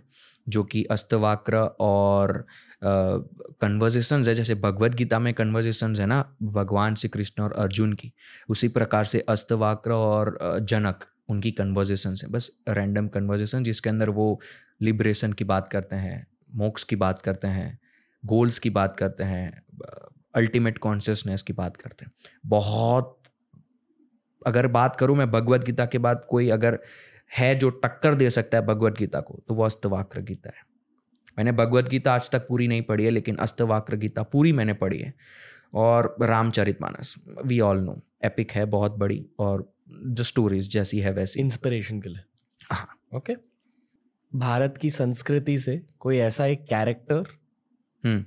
किसी कहानी से हम्म। किसी एपिक से जिसे आपको मैक्स रिलेटेबिलिटी फील होती है? Kaal Bhairav okay. Okay hold that thought बात करेंगे। ठीक क्योंकि ये एक्चुअली मेरा एक प्री प्लान क्वेश्चन था। आज मैं आपसे काल भैरव के बारे में बात करने वाला था। ठीक है। तो अजीब है कि आपने काल भैरव को नेम कर लिया। बिल्कुल बिल्कुल। बट बात करेंगे। ओके। भारत का एक शहर या एक जगह जहाँ आपका दिल जाना चाहता है और आप अब तक नहीं गए हो। चिदम्बरम ओके बताइए। नटराज का टेंपल है। ऐसी जगह है जो आज इतने आधुनिक युग में भी उसी प्रकार से वाइब्रेट कर रही है, जिस प्रकार से उसे बनाया गया था। अंदर जाते ही अगर आपको पता है कि आपको क्या करना है अंदर जाकर, आप जाओ स्विच ऑन होगी एनर्जी की और जब बाहर आओगे, आप वो नहीं रहोगे जो आप हो। ठीक है, ये मैंने मेरे गुरु से सुना है। वो कहते हैं ये और मैंने बहुत सारे और वहाँ जो जाकर आए ना लोग, उनसे भी यही सुना है। कहाँ है ये जगह? तमिलनाडु। कहाँ? तमिलनाडु में कहाँ? तमिलनाडु में एग्जैक्ट जगह तो मुझे नहीं पता लेकिन Okay. तमिलनाडु चिदम्बरम तमिलनाडु में है। ओके। आपकी ज़िंदगी का सबसे बड़ा स्पिरिचुअल टेस्ट क्या था? टेस्ट से मतलब आपका कि परीक्षा। सबसे बड़ी परीक्षा। सबसे बड़ी परीक्षा तो यही जब मैं ये ब्रह्मचार्य की बात कर रहा था जब फ़र्स्ट टाइम मैंने अपने गुरु से इनिशिएट इनिशिएशन लिया था और जो फोर्टी टू डेज़ का ब्रह्मचार्य का फॉलो किया था इट वॉज़ हार्ड उस सा- मेरे साथ लाइफ में नो फैप भी आया। तब मैंने लाइफ में पहली बार उसको एक्सपीरियंस किया। तो if you are fapping regularly and अचानक से you have to do that because you are initiated और इसके पीछे एक रीज़न है कि आपको वो फॉलो करना ही पड़ेगा। A big motto and now you are not fapping at all तो वो चीज़ अचानक से पूरा चेंज लाती है ना I believe in no fap no fap can change you और लिखा भी है हथयोग के अंदर धातु होते हैं हमारे अंदर बहुत सारे अलग अलग धातु मीन्स की काइंड ऑफ़ ऐसी प्रीसियस चीज़ आपके अंदर है तो उसमें स्पर्म का भी नाम आता है। ओके आखिरी सवाल आप अपनी ज़िंदगी से क्या चाहते हो? लिबरेशन अगर लिबरेशन मिल गई तो आप लौट कर आओगे इस लोक में? नहीं। लेकिन मुझे नहीं पता अब आगे क्या होगा। थोड़ी बहुत रोशनी नज़र आती है लेकिन अब पता नहीं है कि आगे क्या होगा क्या नहीं होगा। लेकिन अगर ऐसा टाइम आया by the grace of my guru या फिर कहीं से भी कि मैं इतना कैपेबल हो गया कि मैं किसी और को हेल्प कर सकूँ स्पिरिचुअल इंक्लाइन होने में तो I will again come back here don't you feel कि आप ऑलरेडी वो कर रहे हो? मैं अपने आप को गुरु तो नहीं कहता हूँ क्योंकि क्या होता है कि गुरु बनने के लिए आपको खुद ये होना चाहिए कि आप जिसको इनिशिएट कर रहे हो या फिर जिसको कुछ भी सिखा रहे हो। आपके पास वो एनर्जी होनी चाहिए जैसे मैंने कहा कुंडलिनी डिसेंडिंग है अभी भी। हम्म। अगर मेरी कुंडलिनी ऑलवेज परमानेंट असेंड हो गई तो I am capable to become a guru और गुरु बनना यानी कि बहुत सारे कर्म अपने पास लेना दूसरों के। जब कॉन्सिक्रेशन होता है ना चीज़ों का, प्राण प्रतिष्ठा। प्राण प्रतिष्ठा होती कैसे हैं कि पहले जो प्राण प्रतिष्ठा कर रहा है, जो भी स्पिरिचुअल इंक्लाइंड इंसान है, वो वेदों में से न्यास कहा जाता है, वो पहले अपने अलग अलग पार्ट्स में एनर्जी इन्वोक करता है। अपनी नाड़ी जो होती है ना, पिंगला ईड़ा और सुसुमना नाड़ी, ये तीनों नाड़ी को एनर्जी से इन्वोक करता है अपने बॉडी के अलग अलग पार्ट्स को इन्वोक करता है, वो पूरी चीज़ अपने शरीर से बाहर निकालेगा और सामने जो भी देवी देवता की मूर्ति है, वो पूरी चीज़ उसमें डाल देगा। मैंने देखा है मेरे आँखों से कॉन्सिक्रेशन और सदगुरु का तो देखा ही है, लेकिन और भी मैंने बहुत सारे कॉन्सिक्रेशन देखे हैं। कैसे किया जाता है कॉन्सिक्रेशन रियलिटी में अगर एनर्जाइज्ड फॉर्म बनाना है। कॉन्सिक्रेशन शब्द समझाइए। कोई भी चीज़ को अपनी एनर्जी की मदद से वाइब्रेट करवाना और परमानेंटली वो एनर्जी एमिट करते दूसरों को हेल्प करने के लिए। प्राण प्रतिष्ठा, किसी भी मंदिर में मूर्ति को रखा जाता है तो वो ऐसे ही नहीं रख दिया जाता। अगर रख दिया गया तो वो एक बस पत्थर है। मूर्ति को रखने से पहले नीचे यंत्र रखा जाता है और वो यंत्र को एनर्जाइज किया जाता है और वो यंत्र की वजह से मूर्ति पूरी एनर्जाइज हो जाती है। और मूर्ति जब बनती है ना, अगर मैं बात करूँ शिवलिंग की या मैं बात करूँ ऐसी बड़ी मूर्तियों की जिसको प्राण प्रतिष्ठित किया जा रहा है लाइफ टाइम्स के लिए तो उसके अंदर पूरी हमारी जो नाड़ी है बीच में सुषुम्ना नाड़ी है पिंगला ईडा जो है वो क्रॉस करती है। तो वो पूरा बनाया जाता है। बाम्बू से पूरी एक सुषुम्ना नाड़ी बनाई जाएगी। फिर थ्रेड से पूरा पिंगला ईडा जो है हमारी वो बनाई जाएगी और वो मूर्ति कौन से कौन से चक्र से इन्वोक करनी है। ऐसा होता है कि आप अगर कोई मूर्ति इन्वोक कर रहे हैं तो उसमें बस आपको स्वादिष्ठाना चक्र और मणिपूर्ण चक्र ही एक्टिव करना है। तो दूसरा कोई आएगा उसके पास तो वो उसे वो दो चक्र में हेल्प करेगा। तो वो जो पिंगला ईडा नाड़ी है, वो ऐसे तो क्रॉस होती है बहुत बार। जहाँ जहाँ क्रॉस होते हैं, वहाँ चक्र होते हैं। लेकिन अगर दो ही चक्र इन्वोक करना है तो वो दो ही जगह क्रॉस करवाई जाती है वो बाम्बू को और वो पूरा स्ट्रक्चर इन्वोक करके उस मूर्ति के बीच में डाल दिया जाता है एंड देन वो पूरी मूर्ति को कवर कर दिया जाता है and that murti vibrates for lifetime कुछ कुछ जगह पर यंत्र का इस्तेमाल किया जाता है यंत्र नीचे रख दिया जाता है और वो यंत्र एमिट करता है एनर्जी तो ये है प्राण प्रतिष्ठा। ओके झील भाई अभी हम जाएँगे पॉडकास्ट के दूसरे सेक्शन में। बिल्कुल। यही था आज यूज़ कीप इट कैजुअल अब मेरे काफ़ी सारे सवाल है जो मैं आपसे पूछना चाहता था। पहले ये कहना चाहता हूँ कि ज़िंदगी भर मैंने हनुमान चालीसा का जाप किया हम्म। ज़िंदगी भर हम्म। बचपन से। हम्म। पर पहली बार मैंने बजरंग बाण के बारे में आपके वीडियो से जाना। ओह। पता भी नहीं था कि ऐसी चीज़ होती है। जिस दिन मैंने बजरंग बाण के बारे में जाना उसके एक हफ़्ते बाद मेरी एक बहुत गंदी शोल्डर इंजरी हो गई रैंडमली। मतलब कुछ मैं गिरा नहीं कुछ एक्सीडेंट नहीं हुआ। पर शोल्डर पूरी तरह से इन्फ्लेम हो गई टेंडेनाइटिस हुआ। जब मैं फिजियो के पास गया फिजियो ने कहा कि ये ओवर टाइम हुआ है क्योंकि बच मतलब 16 साल की उम्र में मेरी सर्जरीज हो गई थी शोल्डर पर। हम्म तो परमानेंटली वीक जॉइंट है मेरी बॉडी की। तो ओवर टाइम वो इंजरी अक्यूमुलेट होके अब इंजरी बन चुकी है और बहुत ज़्यादा दर्द में था। फिर आपका वीडियो याद आया जहाँ आपने कहा कि हमेशा बजरंग बाण का जाप नहीं करना चाहिए और अगर आपको बजरंग बली की ज़रूरत है अपनी लाइफ में तब बजरंग बाण सुनिए हम्म। उसका जाप कीजिए हम्म। क्योंकि इस गाने में इस मंत्र में तांत्रिक स्टैंजास भी है तांत्रिक शब्द भी है। हाँ कुछ कुछ ऐसे वर्ड्स हैं जो जिसका अगर आप प्रोनाउंस करेंगे जिसको तो वो आपको पावर देता है। बीज मंत्र की तरह है लेकिन वो बीज मंत्र नहीं है। जैसे शबद योग की मैंने बात करी एक वर्ड होता है जो एनर्जी दे सकता है तो उस प्रकार के वर्ड जी। जिन लोगों ने आपका वो वाला बजरंग बाण का वीडियो नहीं देखा है हम्म। और आई फील कि बहुत सारे लोगों ने आपका वो वीडियो देखा है। हाँ। स्पेशली जो लोग ये पॉडकास्ट सुन रहे हैं। हाँ। पर जो लोग पहली बार आपसे मिल रहे हैं इंटरनेट हम्म। के थ्रू बजरंग बाण के बारे में बताइए। बजरंग बाण देखो तुलसीदास जी ने सिर्फ़ हनुमान चालीसा की रचना नहीं की थी बजरंग बाण की भी रचना की थी हनुमान बहुक की भी रचना की थी। इंजरीज के लिए हनुमान बहुक तो बड़ा ही महत्वपूर्ण है। किसके लिए? इंजरीज अगर आपके जीवन में कोई है Okay. कोई रोग है कोई डिज़ीज़ है जिसको आपको क्योर करना है the last option Hanuman Bahuk Tulsidas ji जब बहुत पीड़ा से गुजर रहे थे तब उन्होंने हनुमान बहुक की रचना की थी और उनकी पूरी बॉडी हील हो गई थी। वो उनके लास्ट स्टेज की बात है लाइफ की। तो हनुमान बहुक लंबा है छोटा नहीं है हनुमान चालीसा जैसा। उसको पढ़ेंगे तो उसमें तुलसीदास जी ने अपने पेन का वर्णन किया है और कैसे वो पेन हील हुआ उसका एक्सपीरियंस का वर्णन किया है। और वही खुद एक कॉन्सिक्रेटेड बहुक बन गया। कॉन्सिक्रेटेड का मतलब सिंपल वे में कहे तो कोई भी ऐसी चीज़ जो किसी ने इस्तेमाल करी और उसकी वजह से वो पावरफुल हो गई।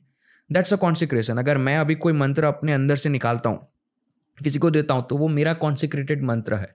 गले में रुद्राक्ष पहना है, रुद्राक्ष का एक बीड तोड़ा और कोई मंत्र मेरे पास है, उससे मैंने उसको एनर्जाइज किया तो वो कॉन्सिक्रेट हो गया। और वो मैंने उसको दे दिया तो वो सामने वाले इंसान को उस प्रकार से हेल्प करेगा। इसी प्रकार से हनुमान बहुक भी एक कॉन्सिक्रेटेड स्टैंडा लाइन्स वर्ड्स हैं। बजरंग बाण भी उसी प्रकार के वर्ड्स हैं।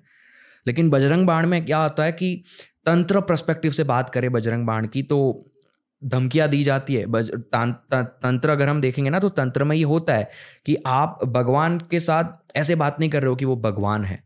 आप उनके साथ फाइट कर रहे हो, आप उनको डांट रहे हो। आप ब्लैक मैजिक में अगर देखोगे तो भगवान को मैं ये कहना तो नहीं चाहता लेकिन गालियाँ भी दी जाती है। तो उसी प्रकार का हनुमान बजरंग बाण है, जिसमें भगवान श्री राम की उन्हें कसम दी जाती है कि आपको उनकी कसम है, आप आइए और मेरी मदद कीजिए। और श्री राम तो हनुमान जी के लिए बड़े महत्वपूर्ण हैं। तो उस प्रकार से बजरंग बाण काम करता है और बीच बीच में कुछ ऐसे वर्ड्स हैं जो खुद एक कॉन्सिक्रेटेड वर्ड्स हैं जो आपको हेल्प करते हैं। तो इस प्रकार से पूरा बजरंग बाण है। मुझे बहुत ज़्यादा ताकत मिली है बजरंग बाण से। बहुत मिलती है। मुझे दुख इस बात से महसूस होता है कि मैं हर दिन नहीं सुन सकता बजरंग बाण। बिल्कुल। और सुनना भी नहीं चाहिए। नहीं मैं तो ये कहता हूँ हनुमान चालीसा भी लोग करते हैं रोज। दैट्स अच्छा, गुड लेकिन हनुमान चालीसा आप देखिए हनुमान जी को क्या कहा जाता है? वज्र वज्र यानी कि हार्ड हनुमान जी को हार्ड बताया जाता है। अगर हम देखें एक अलग पर्सपेक्टिव से अगर हनुमान चालीसा को भी देखने की कोशिश करें तो अगर आप उसको रोज करते हैं ना तो वो आपकी सेंसिटिविटी को मिटा देता है आपको हार्ड बना देता है। हम्म, और जो साधना करते हैं या मेरे जैसे स्पिरिचुअल इंसान है जिसको सेंसिटिविटी की ज़रूरत है तो वो उसे डिस्ट्रॉय कर देता है। तो मैं हनुमान चालीसा भी हर रोज़ नहीं करता हूँ। पर आपको सेंसिटिविटी की ज़रूरत क्यों है? सेंसिटिविटी की ज़रूरत तब होती है जैसे मैंने कहा चिदम्बरम मंदिर में मुझे जाना है। तो वो सेंसिटिविटी होगी तो I can use that energy for my betterment तो वो आपकी खत्म हो जाती है। लेकिन हाँ अगर आप एक नॉर्मल है तो हनुमान चालीसा जैसा इस दुनिया में कुछ नहीं है। इस दुनिया में कुछ नहीं है। कुछ नहीं है। महामृत्युंजय मंत्र भी नहीं। वो मंत्र है ना, मैं लाइंस की बात कर रहा हूँ। मंत्र अब सब लोग, किसी को अगर इनिशिएट नहीं किया, अगर किसी को ठीक से प्रोनाउंस करना नहीं आता है तो वो गलत बोलेगा तो मंत्र काम नहीं करेगा। हनुमान चालीसा में आपसे कुछ गलत भी हो गया वर्ड्स में it will work for you क्योंकि वो मंत्र नहीं है, वो वर्ड्स हैं, वो लाइन्स हैं, वो स्तुति है राइट तो इस प्रकार से हनुमान चालीसा सभी के लिए एवरी वन जो भी इस दुनिया में, no religion no caste nothing सबके लिए काम करेगी। आप एक हनुमान भक्त हो खुद? मैं मेरी शुरुआत ही हनुमान जी से हुई थी। इष्ट देवता मेरे हनुमान जी ही थे। जब तक मैंने अपने आप को जाना नहीं समझा नहीं तो हनुमान जी ही मैं हनुमान जी को ही मानता था। हनुमान जी की ही सब भक्ति की है मैंने आज तक। जैसे रामाकृष्ण ने माँ काली की की थी वो खाना खिलाते थे सुलाते थे माँ काली को प्यार की बातें करते थे। उसी प्रकार से मैं अभी जब मैंने बात की थर्टीन फोर्टीन फिफ्टीन ईयर्स की तो हनुमान जी के साथ मेरा वही रिलेशन था। hmm. लेकिन जब मैं आगे बढ़ा स्पिरिचुअलिटी को देखा, साधना को देखा, तब मुझे पता चला कि no now I have to put Hanuman ji aside देखो, भक्ति जब आप करते हो ना तो वो लिबरेशन में एक बैरियर बन जाता है। ये हार्स है। लोग नहीं, मैं बहुत सारी मैंने वीडियोस बनाई भी थी पहले, लेकिन लोगों को नहीं मानना है नहीं सुनना है तो मैंने वैसा बताना ही बंद कर दिया। लेकिन ये लिबरेट नहीं, अब देखिए रामाकृष्ण की बात है तो माँ काली तो उनके जो गुरु थे तोतापुरी, उनके गुरु थे रामाकृष्ण के तोतापुरी तो उन, वो यही कहते थे रामाकृष्ण को कि जो माँ काली है, तुम आँखें बंद करते हो तो तुम्हें माँ काली दिखती है तो तुम अल्टीमेट कॉन्शियसनेस को फील नहीं कर पाते क्योंकि आँखें बंद करके अगर कुछ आपको दिख रहा है तो वो आपके माइंड की वजह से दिख रहा है। That's your imagination but meditation का मतलब है कि नो माइंड तो उनके गुरु ने उनसे कहा कि जब तुम्हें अगली बार आँखें बंद करके माँ काली दिखे तो चाकू उठा के माँ काली को काट देना। तो रामाकृष्ण जी कहते हैं कि चाकू कहाँ से लेकर आऊँ? तो तोतापुरी जी कहते हैं कि जहाँ से तुम माँ काली को लेकर आते हो यानी कि अपने दिमाग से। तो वो एक बार बैठते हैं और माँ काली उनके सामने आ जाती है चाकू निकालना ही भूल जाते हैं वो। वो रोने लगते हैं आँखों से आँसू आने लगते हैं माँ काली को देखकर। फिर तोतापुरी जी गुस्सा हो जाता है वो कहते हैं कि अब मैं यहाँ से चला जाऊँगा मैं तुझे मोक्स एनलाइटमेंट तक नहीं ले जाऊँगा क्योंकि तू मेरी सुनता नहीं है। तो वो रामाकृष्ण जी कहते हैं कि आप बताइए मैं क्या करूँ? मेरे से नहीं हो रहा है। मैं माँ काली को देखकर पिघल जाता हूँ। तो तोतापुरी जी कहते हैं कि अगली बार जब देखो माँ काली दिखेंगे और आँखों से आँसू आएँगे तो मैं ये पत्थर लूँगा और तेरे माथे पर इस प्रकार से चीर दूँगा, जिससे खून निकलेगा और तू उस उस पॉइंट पे जब तू माँ काली को देखकर पिघल रहा होगा तो फिर से कॉन्शियसनेस में आएगा कि मेरे गुरु ने कुछ कहा था। तो उस समय जब मैं तेरे दिमाग पर एक, तेरे माथे पर एक चीरा लगाऊ ना तो अपने इमेजिनेशन में चाकू उठा के माँ काली को काट देना। और उस समय रामाकृष्ण जी ने ये फील किया था कि Maa Kali was a barrier for ultimate liberation तो भक्ति में भी ऐसा ही होता है कि भगवान, भक्ति भाव के तौर पे आप देख रहे हैं, बढ़िया है। लेकिन एक टाइम आएगा जब लोग ये कहते हैं, आँखें बंद करके मैं बैठता हूँ, हनुमान जी के दर्शन हो गए भगवान के दर्शन हो गए। भगवान को आपने तब जाना जब आप इस धरती पर आए। इसके पहले अगर आज मैं आपके माइंड से सारे मेमोरीज ले लूँ और अगर आपके सामने गणपति जी को रख दूँ हनुमान जी को रख दूँ आप पहचान ही नहीं पाएँगे ना। वो आपने तब जाना जब आप इस धरती पर आए आपने देखा आपने लोगों से सुना। और जब आप ध्यान करो और आपके अंदर वही चीज़ आ रही है उसका मतलब आपका माइंड ये चीज़ दे रहा है क्योंकि वो आपके माइंड में है। बट इसका मेडिटेशन का मतलब आपका माइंड ही बंद हो जाए। hmm. तो वो एक बैरियर बन गया। तो हमें भक्ति भाव के भी बियॉन्ड जाने की ज़रूरत है बहुत सारी चीज़ें हैं जो भक्ति भाव के बियॉन्ड जाकर हम समझ सकते हैं। लेकिन आज यूथ नहीं समझना चाहता सेंटिमेंट्स होते हैं तो it's hard to explain every one okay और इसलिए पॉडकास्ट पॉपुलर हो रहे हैं क्योंकि यहाँ मौका मिलता है। हाँ। एक्सप्लेन ओपनली हाँ पॉपुलर इसी वजह से हो रहे हैं क्योंकि बहुत सारी ऐसी चीज़ें हैं जो भी मैं कह सकता हूँ बहुत सारी ऐसी चीज़ें हैं। पीपल विल ब्लो आउट लेकिन फिर सुनेंगे तब उन्हें अच्छा लगेगा लेकिन जैसे वो बैक टू लाइफ फिर से वो उनका जो इमोशंस हैं भगवान के साथ वो बीच में आ जाएँगे। ज़िंदगी भर आपका मनपसंद देवता बदलता क्यों है? ज़िंदगी भर बदलता नहीं है। अगर आपको पता ही नहीं है कि आप क्या कर रहे हो क्या नहीं कर रहे हो बस आपको भक्ति भाव है तो आपके लिए देवता वही रहेंगे। कुल देवता का एक कॉन्सेप्ट है इष्ट देवता का एक कॉन्सेप्ट है। कुल देवता यानी कि आपके जीन्स के भगवान जो कि आपके ही किसी क्लैन में जब आप पहले क्लैन में रोल रहते थे ऐसे सिटीज़ वगैरह नहीं थी तो जो भी उस क्लैन में सबसे ज़्यादा मास्टरी है उसको एनर्जी के ऊपर तो वो किसी फॉर्म को क्रिएट करता था। रियलिटी में वो क्ले या फिर मड से भगवान को क्रिएट करते थे। आप देखिए, कितने सारे हमारे पास देवियाँ हैं, उनमें कुछ कुछ देवी देखते हैं चीना मस्ता को हम देखते हैं, उनका माथा उनके हाथ में। उस प्रकार से अजीब और गरीब हमको देखने को मिलता है। वो इसी वजह से क्योंकि जब वो बनाते थे ना तो वो मास्टर नहीं थे चीज़ों को डिज़ाइन करने में। लेकिन वो बस कॉन्सिक्रेट करने के लिए हाथ, पैर वगैरह बना दिया और उस प्रकार से एक फॉर्म क्रिएट कर दिया। उसको कॉन्सिक्रेट कर दिया और वो कुल देवता बन गए। जितने भी कुल देवता है, आप देखना, कुल देवता आपको अजीब और गरीब लगेंगे। दिस इज़ द रीजन तो ये कुल देवता एक है जो आपके जीन्स के अंदर है और वो सबसे क्लोज भगवान है आपके। भगवान शिव से भी क्लोज हनुमान से भी क्लोज कृष्णा से भी क्लोज आपके कुल देवता। उसके बाद आते हैं आपके इष्ट देवता। यानी कि जो आपको क्लोज फील करवाते हैं। जैसे भगवान श्री कृष्ण। भगवान श्री कृष्ण को लोग, आजकल लोग मानते हैं उनको तो वो उनके इष्ट देवता हो गए। वो अपने हिसाब से उनको अपना भगवान मान रहे हैं। दैट्स इष्ट देवता। तो कुल देवता तो आपके वही के वही हैं और इष्ट देवता भी आपके वही के वही रहते हैं। लेकिन आपको जब चीज़ें रियलाइज़ होना स्टार्ट होती है तब जाकर आप इष्ट देवता को बदलते हैं। और 99 परसेंट लोगों को ये सब चीज़ें रियलाइज़ होती नहीं है कि मेरे जो इष्ट देवता है वो अभी तक ठीक थे लेकिन अब मेरे को ये आगे नहीं बढ़ने दे रहे अब मुझे कहीं और जाना है। लेकिन 99 परसेंट लोगों के लिए इष्ट देवता भी वही रहते हैं पूरी लाइफ ओके hmm,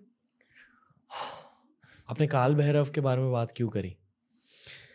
क्योंकि काल भैरव ही एक ऐसे देव हैं जो देव देवी देवता की बात करें तो काल भैरव की मदद से ही मैं गुरु तो है ही और अगर किसी सुपर नेचुरल पावर की बात करें तो वो काल भैरव है।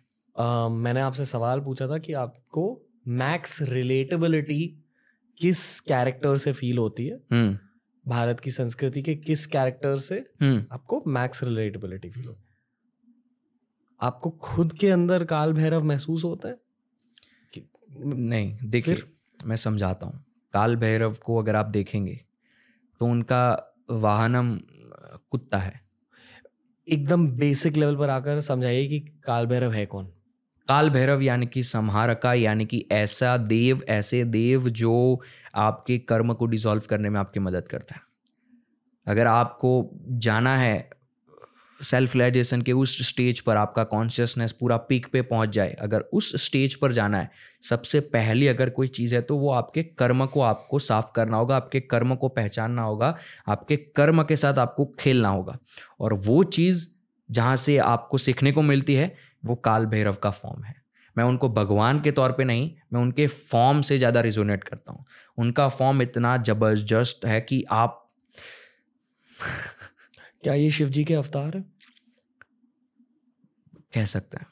अगर हम देखें एक नॉर्मल वे से तो वो शिव जी है लेकिन अगर वैसे देखने जाए योगिक पर्सपेक्टिव तो वो एक अलग फॉर्म है शिव एक अलग फॉर्म है। फ़र्क क्या है?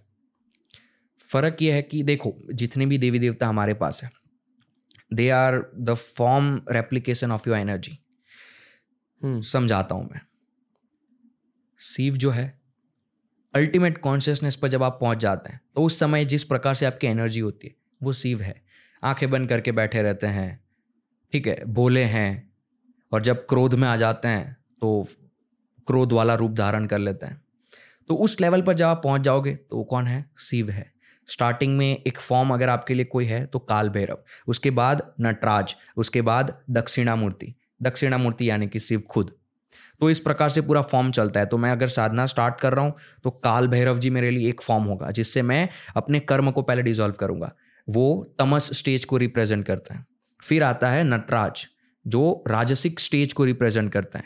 तो नटराज पे मैं आ गया तो नटराज से मुझे जो मटेरियल चीज़ें हैं ना, उसको साफ़ करने का मौका मिलता है। नटराज के 64 फॉर्म्स हैं। वो 64 फॉर्म्स में अलग अलग साधना छिपी हुई है। अगर आपको देखना आ गया तो आप समझ पाएँगे वो मूर्ति आपसे बात करेगी। बात से मेरा मतलब है कि वो आपको कुछ समझाएगी। वहाँ से आपका पूरा एक प्रोसेस निकलेगा। उसको फॉलो किया, आपकी मटेरियल चीज़ें आपके अंदर से गई।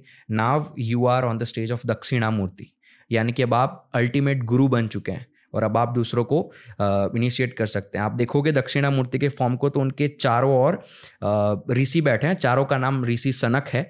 और वो चार वेदों का ज्ञान दे रहे हैं दक्षिणा जी, लेकिन आँखें बंद करके दे रहे हैं, बिना बोले दे रहे हैं। और वो जो ऋषिया ऋषि बैठे हुए हैं, वो बस बिना बोले दक्षिणा मूर्ति कुछ कह रहे हैं और वो सुन रहे हैं। तो उस लेवल पर आप पहुँच जाते हो कि आप बिना बोले अपना नॉलेज ट्रांसमिट कर सकते हो, शक्ति पाठ दे सकते हो। So that's the ultimate level लेकिन वहाँ तक पहुँचना बड़ा मुश्किल है। Okay okay. आपने कहा कि काल भैरव आपके कर्म डिजोल्व करते हैं। हाँ। प्रैक्टिकल इसका क्या मतलब है? अगर किसी ने काल भैरव की पूजा स्टार्ट करी आज हाँ। तो क्या होने लगता है उनकी ज़िंदगी में? अगर आप काल भैरव की उपासना करने जाओगे ना तो जैसे मैं वाहन की बात कर रहा था उनका कुत्ता वाहन है तो हमको क्या लगता है कि वो कुत्ते पे बैठकर चल भाई तू अब मेरे को यहाँ से वहाँ ले जा। ऐसा करते होंगे? नहीं। वो बस एक फॉर्म हमें बताया गया है देखो आप एनिमल्स अगर दस लोगों को खड़ा किया जाए लाइन में और अगर सामने कुत्ते को रखा जाए तो वो स्ट्रीट डॉग्स की मैं बात कर रहा हूँ, ठीक है? पालतू कुत्ता नहीं स्ट्रीट डॉग्स अगर है तो वो सभी के पास नहीं जाएगा। दस में से तीन ऐसे लोग होंगे जिनके पास वो जाएगा, बाकी से डरेगा। बस खड़े रहेंगे ना, कुछ नहीं करेंगे, तब भी वो डरेगा। क्यों? क्योंकि कुत्ता फील कर पाता है, हमसे ज़्यादा सेंसिटिविटी होती है। रात को इसी वजह से वो रोते भी हैं, क्योंकि वो फील कर पाते चीज़ों को। तो आपके जो कर्म है ना, वो आपके आकाश, अब लोगों को आकाशिक क्षेत्र समझ में नहीं आएगा। आपके आसपास, जिसे हम आजकल वाइब्स कहते हैं तो इसे हमारे वेदों में आकाश कहा गया है। तो वो हमारे शरीर के दो तीन सेंटीमीटर बाहर होता है। तो हमारे कर्म अगर खराब होंगे ना तो हमारा आकाशिक क्षेत्रम जो है ना वो अच्छे से नहीं बना होगा और इस वजह से कुत्ता उसे फील कर पाता है, वो हमारे पास नहीं आता है। तो जब आपके पास कुत्ता पास आने लगे, उसका मतलब है कि आपके कर्म साफ़ हो चुके हैं। इसी वजह से काल भैरव जी का वाहन कुत्ता है, यानी कि वो एक ऐसा फॉर्म जो आपके कर्म को साफ़ करेगा। इसी वजह से उनके पास कुत्ता आया। तो अगर आप तांत्रिक वैसे उपासना करने जाओगे काल भैरव की तो पहले वही चेक किया जाएगा, आपके पास कुत्ता आ रहा है या नहीं आ रहा है। कुत्ता आ रहा है, तब जाकर आप काल भैरव की उपासना कर पाओगे। यानी कि यू आर नाव रेडी इसी वजह से फॉर्म में वो दिखाया गया है। उनके हाथ में आपको सर्प देखने को मिलेगा जो डमरू के ऊपर है। तो उस पूरे फॉर्म को समारका कहा जाता है। वो ये दर्शा रहा है कि आपका जो कर, वो एक सिंबॉलिज्म है सिंपल सिंबॉलिज्म कि आपके कर्म पर्टिकुलर काल भैरव की उपासना से साफ़ होने लगेंगे क्लीन होने लगेंगे। वो उपासना करो मंत्र होते हैं काल भैरव जी की बहुत सारी चीज़ें होती है। बट पब्लिक प्लेटफॉर्म पे लोगों के लिए नहीं है। क्यों? क्योंकि काल भैरव एक फियर्स फॉर्म है।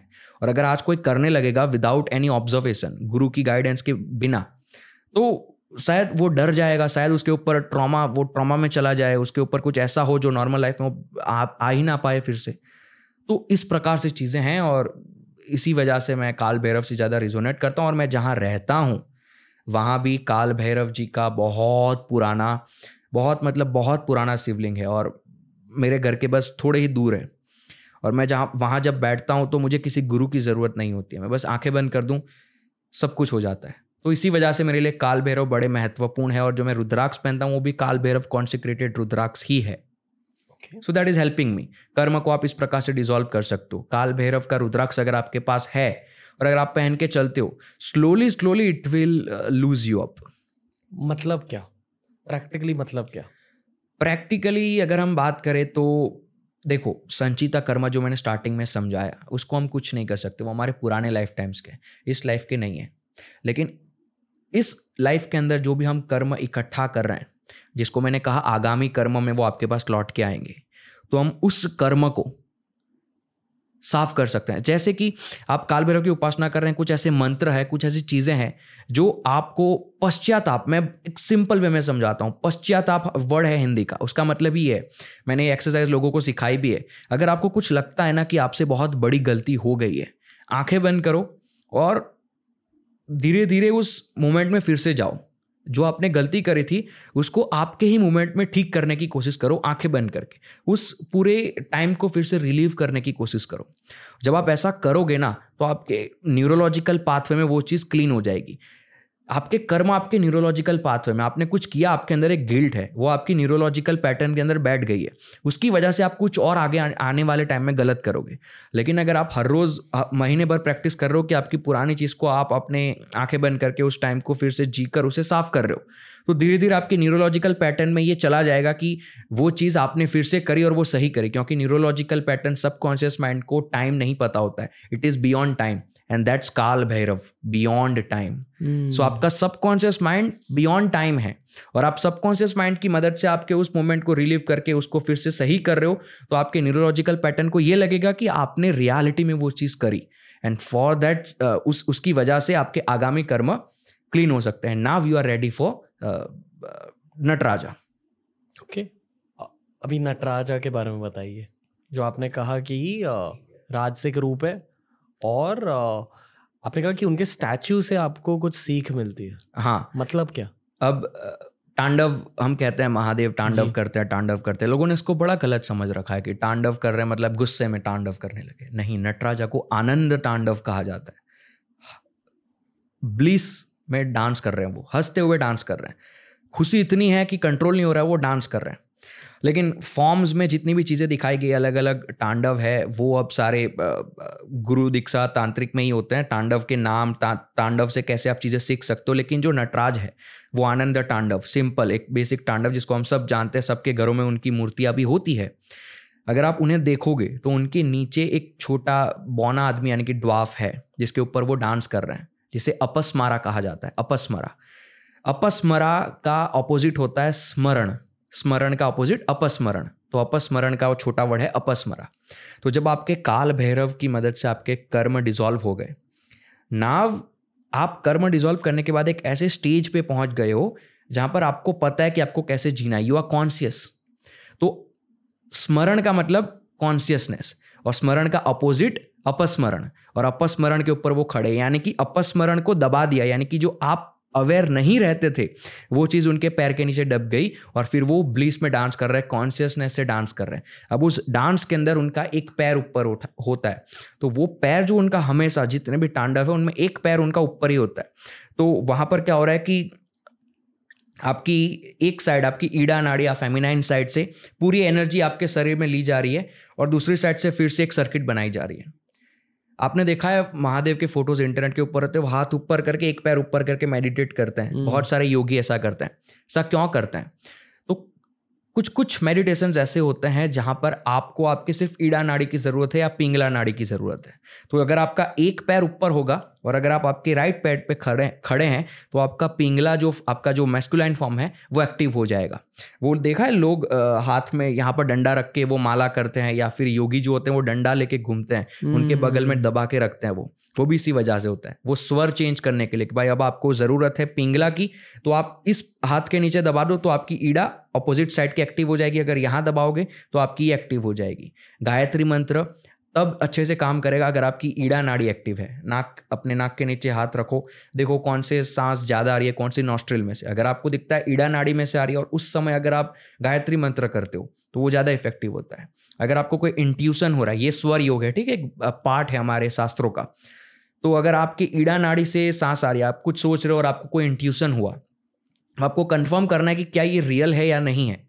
Will it be the reality और नहीं? तो आप चेक करो उस क्षण की आपकी अगर ईड़ा नाड़ी काम कर रही है और अगर आपको उस समय इंस्टीट्यूशन सॉरी अगर उस समय आपको कोई भी चीज़ें अंदर से निकलती है तो वो रियलिटी में होने वाली होगी। ये स्वर योग है, इसको लोगों को बताना नहीं चाहिए क्योंकि लोग इसको मटेरियल वे में यूज़ कर सकते हैं। एक ऐसा योग जो बहुत सिंपल है और लोग इसका यूज़ कर लेंगे बिना किसी गुरु के, वो है स्वर योग लेकिन ये नॉलेज सबको दे ही, दी ही नहीं जाती है, इसी वजह से। तो इस प्रकार से हैं। तो वो आनंद तांडव जो है नटराज का, उसमें अलग अलग इस प्रकार के फॉर्म्स हैं, उनके हाथ में अलग अलग ऑब्जेक्ट्स हैं, जो अलग अलग साधना को दर्शाते हैं और कौन से साइड को एक्टिव करके साधना करनी है। इस प्रकार से सिक्सटी फोर उनके डिफरेंट फॉर्म्स हैं और बहुत सारे से तांडव्स हैं। वो सब पब्लिक प्लेटफॉर्म पे नहीं है, एक आनंद तांडव आपको देखने को मिलता है। So that's Nataraj. लेकिन मेन चीज़ है कि वो अपस्मरा पे खड़े, यानी कि now you are conscious Apasmara आपका जो अनअवेयर स्टेज था, वो दब गया। You are conscious okay. कुत्तों के बारे में बात करी। mm.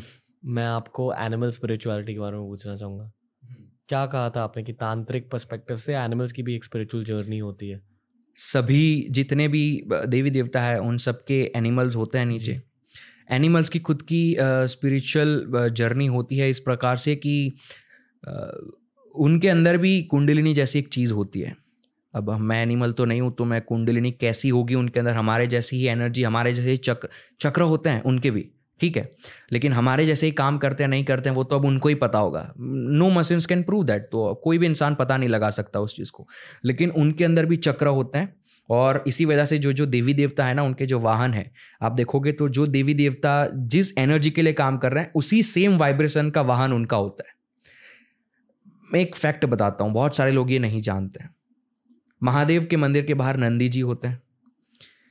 पहले क्या होता था? आजकल नंदी जी को बना देते हैं लोग जो भी मटेरियल यूज़ होता है मूर्ति को बनाने के लिए। लेकिन पहले क्या होता था कि मूर्ति के अंदर अलग अलग चीज़ें भरी जाती थी। गेहूँ हो गए या फिर अलग अलग कोई हर्ब्स हो गए, जड़ी बूटी हो गई, वो अंदर भरी जाती थी मिक्स की जाती थी और नंदी को बनाया जाता था।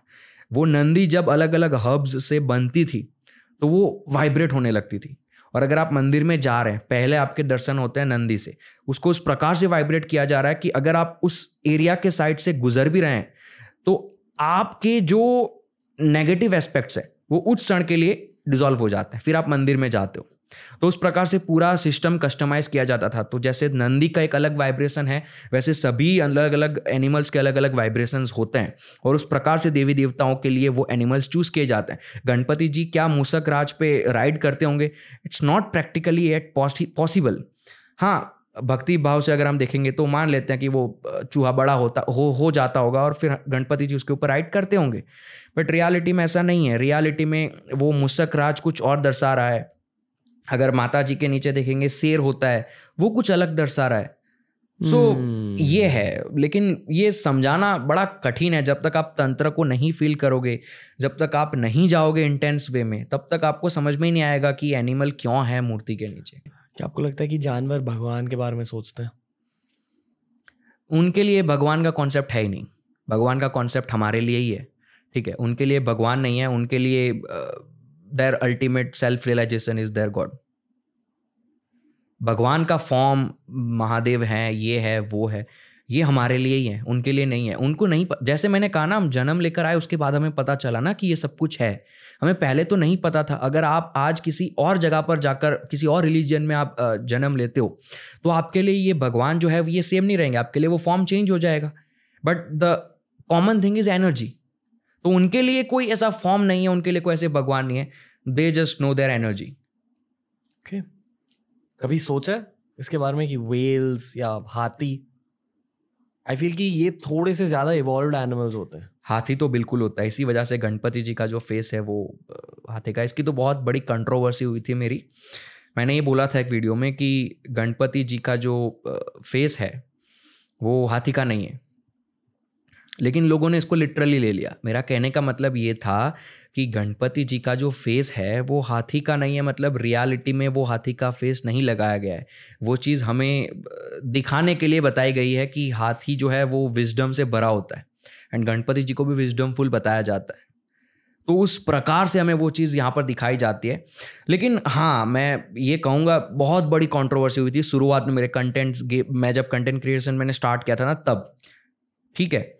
तो तब लोगों ने इसको गलत समझ लिया। मेरा कहने का मतलब ये था कि हाँ गणपति जी का जो हाथी का फेस है वो हाथी एक विजडमफुल एनिमल है इसी वजह से हमें दिखाया जाता है। तो हाथी मैं मानता हूँ बहुत इंटेलिजेंट होता है। मैं बहुत सोचता हूँ उसके बारे में। कि एक पंछी के कॉन्शियसनेस में क्या चल रहा है हाथी के कॉन्शियसनेस में क्या चल रहा है? हम्म। क्या वो एक दूसरे से लिंक्ड है इन सम में? डेफिनेटली होंगे। क्योंकि जब मान लो कोई सुनामी आ रहा है सारे जानवर साथ में चले जाते हैं। सिर्फ़ जानवर ही नहीं, पेड़ भी। एक हाथी अगर जंगल में पेड़ है, बहुत सारे पेड़, और एक हाथी they are living thing right पेड़ के अंदर भी प्राण होता है। तो अगर कोई भी जानवर उनको खा रहा है, पत्ते खा रहा है उनके तो वो इतने रिदम में होते हैं एक दूसरे के साथ कि वो दूसरे ट्री को ये मैसेज पास ऑन हो जाता है कि कोई अब खा रहा है। कौन खा रहा है वो उन्हें नहीं पता, उनके पास वो सेंस नहीं है। लेकिन उन्हें पता चलता है कि समवन इज़ डिस्ट्रॉइंग अस तो वो दूसरे पेड़ को ये मैसेज ट्रांसफॉर्म कर देते हैं और दूसरे पेड़ जो है उसके पत्ते वो खुद कुछ समय के लिए कड़वे कर देता है, उस प्रकार का पॉइजन रिलीज़ करता है, ताकि वो जानवर फिर से उसे ना खाए। अगर आप देखोगे जंगल में बैठकर तो आपको ये चीज़ नज़र आएगी। गाँव में भी अगर आप जाएँगे ना तो मैं गाँव में रहता हूँ तो मुझे ये चीज़ पता है, अगर गाय है वो कुछ खा रही है घास में से तो वो उस एरिया में अगर खा रही है तो एक ही बार खाएगी, फिर आजू बाजू घास होंगे ना तो भी वो वहाँ नहीं खाएगी, वो कहीं और जाएगी। क्योंकि वो जो प्लांट्स है ना वो रिदम में होते हैं वो एक दूसरे को मैसेज पास ऑन करते हैं कि someone is there to destroy us तो तुरंत अपना स्वाद चेंज कर देते हैं। क्या लगता है जानवर हमारे बारे में क्या सोचते हैं? कि कौन है ये बंदर वो हमें जानवर मानते हैं और हम उन्हें जानवर मानते हैं। होता है। के आगे बंदर। हाँ होता होगा ना ऐसा क्योंकि उनके लिए उन्हें थोड़ी पता है कि हम इंसान हैं। तो शायद उन्हें लगता होगा कि ये धरती हमारी है और ये कोई अलग प्रकार के प्राणी है जो यहाँ पर रह रहे हैं। जैसे हम उनको प्राणी समझते हैं। सबको ये लगता है कि ये धरती हमारे लिए ही बनी है। वैसे उनको भी लगता होगा। डोंट नो मैं मैं इसी सवाल के बारे में बहुत ज़्यादा सोच रहा हूँ आजकल। एनिमल कॉन्शियसनेस नाग। डेफिनेटली नाग तो। क्या क्या कहना नाग के बारे में? नाग तो नाग देव हमारे कल्चर में नाग देव भी है। नाग एक ऐसा एनिमल है। जिसको अगर आप पहचान गए अच्छे से, लोग डरते हैं नागों से, ठीक है, नाग आएगा तो लोग भागने लगेंगे, लेकिन अगर आप उसकी रिधम में, अपनी रिधम को लेकर आ गए, उसके जैसा एनिमल कोई नहीं है, इसी वजह से महादेव के गले में नाग है। अगर आप नाग को पकड़ोगे, हाथ में लोगे तो आपको समझ में आएगा, अगर आपको, आप उस प्रकार से उसको हैंडल करोगे ना उसके जैसा फ्रेंड आपका कोई नहीं है राइट इसी वजह से कुंडलिनी को भी नाग से सिंबोलाइज किया जाता है। रियलिटी में कोई नाग नहीं है वहाँ पर लेकिन हमारे शास्त्रों ने कुंडलिनी को नाग से इसी वजह से रेजोनेट किया क्योंकि उसके जैसा अल्टीमेट कॉन्शियसनेस वाला कुछ इस धरती पर नहीं है। हमें महामृत्युंजय मंत्र के बारे में बात करना है। अब बात करोगे? बिल्कुल क्यों नहीं? क्या असर रहा है महामृत्युंजय मंत्र का आपकी ज़िंदगी में? आम, आप एक बार कहना चाहोगे मंत्र? मैं एक मैसेज पास ऑन भी करना चाहता हूँ sure. लोगों को तो with this platform I can do that जब भी किसी की घर में हॉस्पिटल में कोई एक्सीडेंट हो गया लोग महामृत्युंजय मंत्र का जाप शुरू कर देते हैं क्योंकि लोगों को लगता है कि एक हीलिंग मंत्र है। इससे कुछ अगर लोगों को लगता है डेथ को कॉन्कर कर सकता है। महामृत्युंजय मंत्र का जाप करेंगे तो भगवान मृत्यु हमारी होने नहीं देंगे बचा लेंगे हमें। रियलिटी ये नहीं है, महामृत्युंजय मंत्र आपके कर्म के लिए है। अब अगर किसी का एक्सीडेंट हुआ है आपके घर में और अगर वो कॉमा में है, उसके सारे सेंसेस तो बंद हो चुके हैं, लेकिन तब भी उसकी लाइफ ज़िंदा है, क्योंकि कुछ कर्म ऐसे हैं जिसकी, जिसके बलबूत पे वो ज़िंदा है अभी। अगर आप उस क्षण महामृत्युंजय मंत्र का बाहर जाप कर रहे हो, महामृत्युंजय मंत्र कर्म को खत्म कर देता है। और अगर कुछ कर्म की वजह से केवल वो ज़िंदा है, और अगर आपने महामृत्युंजय मंत्र का जाप किया तो वो नहीं रहेंगे ज़िंदा, वो मर जाएँगे। Mahamrityunjay is not to conquer the death Mahamrityunjay is a कर कार्मिक मंत्र दिखाया जाता है हमें स्टोरीज में मार्कंडेय का ये मंत्र है। मार्कंडेय जो ऋषि थे, सब जानते हैं उनके बारे में। उन्होंने इस मंत्र को इनिशिएट किया था, उनके द्वारा ये मंत्र आया था। तो वहाँ ये दिखाया जाता है कि मार्केंडेय को पता चल जाता है कि अब मेरी मृत्यु होने वाली है। तो वो महादेव के पास बैठते हैं, शिवलिंग के पास बैठते हैं और महामृत्युंजय मंत्र का जाप शुरू कर देते हैं। फिर यमराज आता है उन्हें लेने के लिए। यमराज कहता है, तुम्हारा टाइम आ चुका है, चलो। तो वो शिवलिंग को हग कर लेते हैं कि मैं नहीं आऊँगा और महामृत्युंजय मंत्र का जाप करते रहते हैं। महादेव आते हैं और यमराज को किक आउट कर देते हैं। अब ये पूरी स्टोरी को मैं योगिक परस्पेक्टिव से समझाता हूँ। यम, यमराज का मतलब यम यानी कि वो नहीं जो आपकी मृत्यु करता है। यम का मतलब रिस्ट्रेनर। इंग्लिश में अगर हम संस्कृत में देखें तो यम का मतलब रिस्ट्रेनर होता है। यानी कि आपके पुराने जन्म के जितने भी कर्म है, अब वो पूरे कर्म को इस लाइफ के अंदर आपको एक पीरियड में दिए जाते हैं कि भाई अब अस्सी साल की लाइफ है तुम्हारी, अस्सी साल में तुम्हें ये कर्म को झेलना है। अगर वो चाहते तो तुम्हें एक साथ सारे कर्म दे देते भाई एक ही दिन तुम्हें जीना एक दिन में तुम्हारे सारे कर्म का जो तुम्हें जो भी तुमने किया था, उसका तुम्हें रिएक्ट जो भी होगा आगामी कर्म, वो तुम्हें महसूस करना है, तुम्हें उसको जीना है तो तुम एक ही दिन में जी लो। लेकिन अगर आप ऐसा करने जाओगे वी कान टॉलरेट बहुत सारी चीज़ें हमने करी होती है पिछले जन्म में। तो इसकी वजह से यमराज जो है, वो रिस्ट्रेनर होते हैं, आपको एट ईयर्स की लाइफ सेवेंटी ईयर्स की लाइफ ये कहाँ से आया? कैसे नेचुरल डेथ जो होती है कि सेवेंटी ईयर्स पे तुम्हारी डेथ हो जाएगी सेवेंटी फाइव पे डेथ हो जाएगी, वो कहाँ से आया? तो वो यमराज जो है ना, वो आपको रिस्ट्रेन करते हैं कि भाई सेवेंटी फाइव ईयर्स की तुम्हारे इतने ही कर्म है सेवेंटी फाइव ईयर्स तक तुम्हारे कर्म खत्म हो जाएँगे। जैसे कर्म खत्म हो जाएँगे, आप कार्मिक बाउंड्री के परे चले जाते हैं और वहाँ पर काल भैरव खड़े होते हैं और काल भैरव आपकी मृत्यु करते हैं। यमराज आपकी मृत्यु नहीं करता है। वो बस आपको कर्म का एक बाउंड्री बना के दे देता है। इसी वजह से हम ये कहते हैं कि जब भी आपकी मृत्यु होगी तो यमराज आ जाएँगे। ये नहीं है कि वो आपको लेने के लिए आएँगे। यमराज आ जाएँगे, यानी कि आपके कर्म खत्म हो गए। अब इस जन्म के सारे कर्म को वो लेंगे और अगले जन्म में आपको देंगे। यही चीज़ को इस स्टोरी में बताया गया है। जब मार्केंडेय महामृत्युंजय मंत्र का जाप कर रहे थे, यमराज कर्म को रिप्रेजेंट करते हैं और महादेव आते हैं और कर्म को किक आउट कर देते हैं। तो यहाँ पर यह चीज़ समझाएगी कि महामृत्युंजय मंत्र का जाप करने से यम, यानी कि आपके जो रिस्ट्रेंट कर्म है, उसे डिजोल्व किया जा सकता है, उसे आपसे दूर कराया जा सकता है। So that is the main thing आप मृत्यु से नहीं बचोगे, महामृत्युंजय मंत्र का जाप करने से आपकी मृत्यु ईजी हो जाती है। मैंने जैसे कहा, जब हम मरते हैं ना तो हमारे सामने हमारी पूरी लाइफ रिवाइंड होती है। वो चीज़ नहीं होती है। इसी वजह से लोग मनी काटने का घाट जाते हैं। क्योंकि वहाँ के जो क्षेत्रपाल है, वो काल भैरव है। तो कहा जाता है कि जहाँ, वहाँ जाकर अगर किसी की मृत्यु होती है, लोग, मैंने देखा है मेरी आँखों के सामने मृत्यु होने के अब, लगा कि अब बूढ़े हो चुके हैं तो वो चले जाते हैं, काशी में रहने लगते हैं कि वहाँ उस धरती पर हम मरेंगे, कि काल भैरव की धरती है। तो वो चीज़ हमें फेस नहीं करनी पड़ती, हमारी पूरी लाइफ हमारे सामने नहीं आती है। So that is the power of Mahamrityunjay mantra Mahamrityunjay mantra का जाप करने से वो मरते समय जो दुख और पीड़ा है वो आपके पास नहीं आती है और आपके जो ये कर्म है जिसकी वजह से आपको ये सब फेस करना पड़ता है वो धीरे धीरे कम होने लगता है। आप तेईस साल के हो आप हर दिन महामृत्युंजय मंत्र का जाप कर रहे हो। हाँ। क्या बदलाव आया आपकी ज़िंदगी में? ईजी हो गई लाइफ जैसे मैंने कहा जब आपके कर्म आपके साथ घूमते रहते हैं ना खराब चीज़ें तो आपकी लाइफ में अप्स एंड डाउन्स होते, हमारी लाइफ में अप्स एंड डाउन्स इसी वजह से होता है। अब अच्छी ज़िंदगी चल रही है, अचानक से हम फिर से कुछ ऐसा हो जाता है कि बहुत सारी चीज़ें गलत होने लगती है कुछ कुछ लोग अमीर होंगे लेकिन तब भी डिप्रेस्ड हो जाएँगे। तो ये सब कुछ आपके कर्म की वजह से होता है। I am a firm believer of karma तो महामृत्युंजय मंत्र ने मेरी लाइफ को इतना ईजी बना दिया है कि मेरी लाइफ अब स्टेबल है। अब अगर कोई नेगेटिव चीज़ भी हो रही है तो वो मेरे कर्म की वजह से नहीं हो रही है। That just because of that moment जो मैंने एक्शन करी वो। उस समय ही मुझे मुझे पता है कि अब मुझे क्या करना है and I can like heal that at that moment तो वो ताकत मुझे मिलती है महामृत्युंजय मंत्र से। Okay. मैं मज़ाक नहीं कर रहा हूँ पर uh, जब मैंने इस मंत्र का जाप स्टार्ट किया अपनी लाइफ में हम्म। एक महीने के अंदर मेरा ब्रेकअप हो गया। बिकॉज़ शायद उस इंसान की ज़रूरत नहीं थी लाइफ के इस फ़ेज़ में। मे बी यही है ना आपके, जिस वजह से आपके कर्म बिल्डअप होने वाले होंगे या हो रहे हैं यू नेवर नो क्या होगा, क्या नहीं होगा। लोगों के दस दस साल के रिलेशन के बाद भी डिवोर्स हो जाता है। वाई जैसे हमने शुरुआत में बात करी कि एनर्जीज मैच होती है। मे भी कुछ ऐसी चीज़ होने वाली होगी जिससे आपके कर्म ऐसे बिल्ड होंगे ऐसे बिल्ड होंगे कि आपका जो संचित वेयर हाउस है जो आपका वो भर जाएगा पूरा और अगले जन्म में आपको बड़ी पीड़ा होगी। तो वो चीज़ से आपको महामृत्युंजय मंत्र ने बचा लिया। तो दैट्स द पावर जो आपने फेस किया जो आपने फील किया।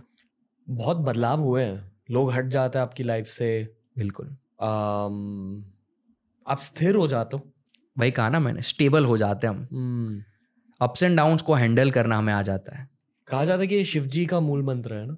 हाँ। मूल मंत्र मतलब शिव जी का मूल मंत्र नहीं है। मूल मंत्र यानी कि वही मैं कह रहा हूँ ना कि मंत्र आप कर रहे हो तो आपको ये पता होना चाहिए कि कौन से ऋषि से ये मंत्र आया है। किस पर्टिकुलर रीजन की वजह से? जैसे हमने कहा कि कर्म का मंत्र है लोगों को लगता है हीलिंग का मंत्र है। तो कार्मिक कार्मिक चीज़ों का मूल मंत्र कोई है तो महामृत्युंजय मंत्र। तो ऋषि देखने चाहिए हमें जो मंत्र होता है वो तामसिक गुण का है सात्विक गुण का है वो भी देखना चाहिए। लोगों की शादी नहीं हो रही है तो वो एक राजसिक प्रॉब्लम है और उसको सॉल्व करने के लिए लोग तामसिक मंत्र का यूज़ करेंगे कभी काम नहीं करेगा। तो इसी वजह से गुरु की ज़रूरत होती है। गुरु को पता है कि आपकी प्रॉब्लम क्या है और आपको किस किस नेचर किस गुण का मंत्र देना है। इस तीन गुण पे बहुत बातें हो सकती है। तामसिक मंत्र कौन से होता हैं? तामसिक मंत्र देखो, मंत्र, जैसे हमारे पास महामृत्युंजय मंत्र है, ठीक है? अब महामृत्युंजय मंत्र खुद में तामसिक मंत्र भी है और खुद में सात्विक मंत्र भी है। तामसिक क्यों है? क्योंकि वो आपके जो कर्म है, खराब कर्म, उसको हटाने का काम करता है। तो उसमें तामसिक गुण है। इस वजह से ये हार्ड काम वो कर पा रहा है। At the same time it is also sattvic mantra क्योंकि ये आपको स्टेबल कर रहा है। हम्म। ठीक है? तो इस प्रकार से तामसिक सात्विक राजसिक मंत्र होता है और वो वही प्रॉब्लम सॉल्व करता है जो गुण की प्रॉब्लम होती है। और राजसिक मंत्र का एक एग्ज़ाम्पल राजसिक मंत्र का मुझे जनरल मंत्र में से तो कोई आइडिया नहीं है लेकिन कुछ कुछ ऐसे बीज मंत्र है जो राजसिक है। जैसे अगर हम बात करें हमारे चक्रों की बात करते तो चक्रों में अगर हम मूलाधार और स्वादिष्ठाना की बात करेंगे तो उसके जो बीज मंत्र है वो तामसिक है। उसके ऊपर के जो है दैट इज़ ये love power and compassion Ajna Vishuddhi और अनहत। दिस थ्री ये है हमारी रजना का जो है वो सात्विक है विशुद्धि और ये जो अनहता का है ये राजसिक है। तो this way you can define लेकिन जो बड़े बड़े मंत्र है वो गुरु के बिना डिफाइन कोई नहीं कर पाएगा कि कौन से गुण के मंत्र है। यहाँ तो आपको गुरु से सीखने की ज़रूरत होती है। या तो साइबर जील और बियर बाइसेप्स नहीं। पॉडकास्ट और इसी के साथ इस पॉडकास्ट को हम एंड करेंगे। बिल्कुल। जील भाई बहुत सही लगा आपसे मिलके आपसे बात करके। बहुत एक्साइटेड था मैं आपसे बात करने के लिए क्योंकि जेन्यूनली आपसे बहुत सीखा है आपके चैनल से बहुत सीखा है। थैंक यू जो आप काम कर रहे हो बहुत नोबल काम है। आपके जाने से पहले on behalf of team TRS and team Ajio आपके लिए एक गिफ्ट है। आ, इस गिफ्ट में सिर्फ़ मटेरियल चीज़ें नहीं है। काफ़ी ज़्यादा प्यार भी भरा हुआ है। स्पिरिचुअल एनर्जी होपफुली एक बार भर लूँगा। Okay, अब अब स्पिरिचुअल एनर्जी भी भर चुकी है। भारी हो गया है। अरे भाई thank you thank you I hope कि आपको मज़ा आया हो। On your first appearance on T R S please लौट कर आना आई फील कि आपके साथ बैठ कर ना हर पहलू को ब्रेक डाउन करना है। आपके अंदर एटलीस्ट सौ पॉडकास्ट है। गुणों को ब्रेक डाउन करेंगे अगली बार। Yes, चार घंटे की बातें हो सकती है गुणों के ऊपर। यस yes, भाई। I am very curious to see कि आप एज थर्टी पर एज फोर्टी पर किस तरह के इंसान बनोगे? या क्या आप शहर में रहोगे भी या नहीं? मुझे नहीं नहीं पता। मैं रहूँगा। बट बस थैंक यू कहना चाहता हूँ। बहुत अच्छा लगा आपसे बात करके। And God bless you brother that's what I have to say thank you तो दोस्तों, ये था आज का एपिसोड अगर आप यहाँ तक पहुँचे हो तो अब आपको पता चला कि मैंने क्यों कहा कि ये इंसान एक टीआरएस ऑल स्टार है। बहुत मज़ा आया। पिछली बार जब किसी गेस्ट के साथ ऐसी फीलिंग आई थी ना कि यार, ये इंसान क्या है? वो गेस्ट थे राजर्षि नंदी सर, जिन्होंने इंटरनेट पर एक पूरा तांत्रिक वेव स्टार्ट कर लिया अपनी टीआरएस की सीरीज़ के साथ। ट्रस्ट मी साइबर जील भाई, जिस पाथ पे, जितनी कम इस इंसान की उम्र है I am very curious to see कि आगे जाकर ये अपने लाइफ में क्या करेंगे, कैसी नॉलेज हासिल करेंगे, कैसे स्पिरिचुअली ग्रो करेंगे। I am just looking forward to the next episode with Zeel भाई। एज यूजल मैं बस ये कहना चाहूँगा कि हमें सपोर्ट करते रहिए। हमें ये बताइए कि जील भाई के साथ और किन टॉपिक्स को कवर करना चाहिए हमें। जो आप बोलोगे एज अ ऑडियंस हम वही प्रोटोकॉल्स इंस्ट्रक्शंस फॉलो करेंगे। बस टीआरएस को सपोर्ट करते रहिए। आज की आउटफिट है स्टाइल्ड बाय आजियो अगर आपको भी स्टाइलिश दिखना है तो आजियो आप डाउनलोड कीजिए और तुरंत शॉपिंग स्टार्ट कीजिए दोस्तों।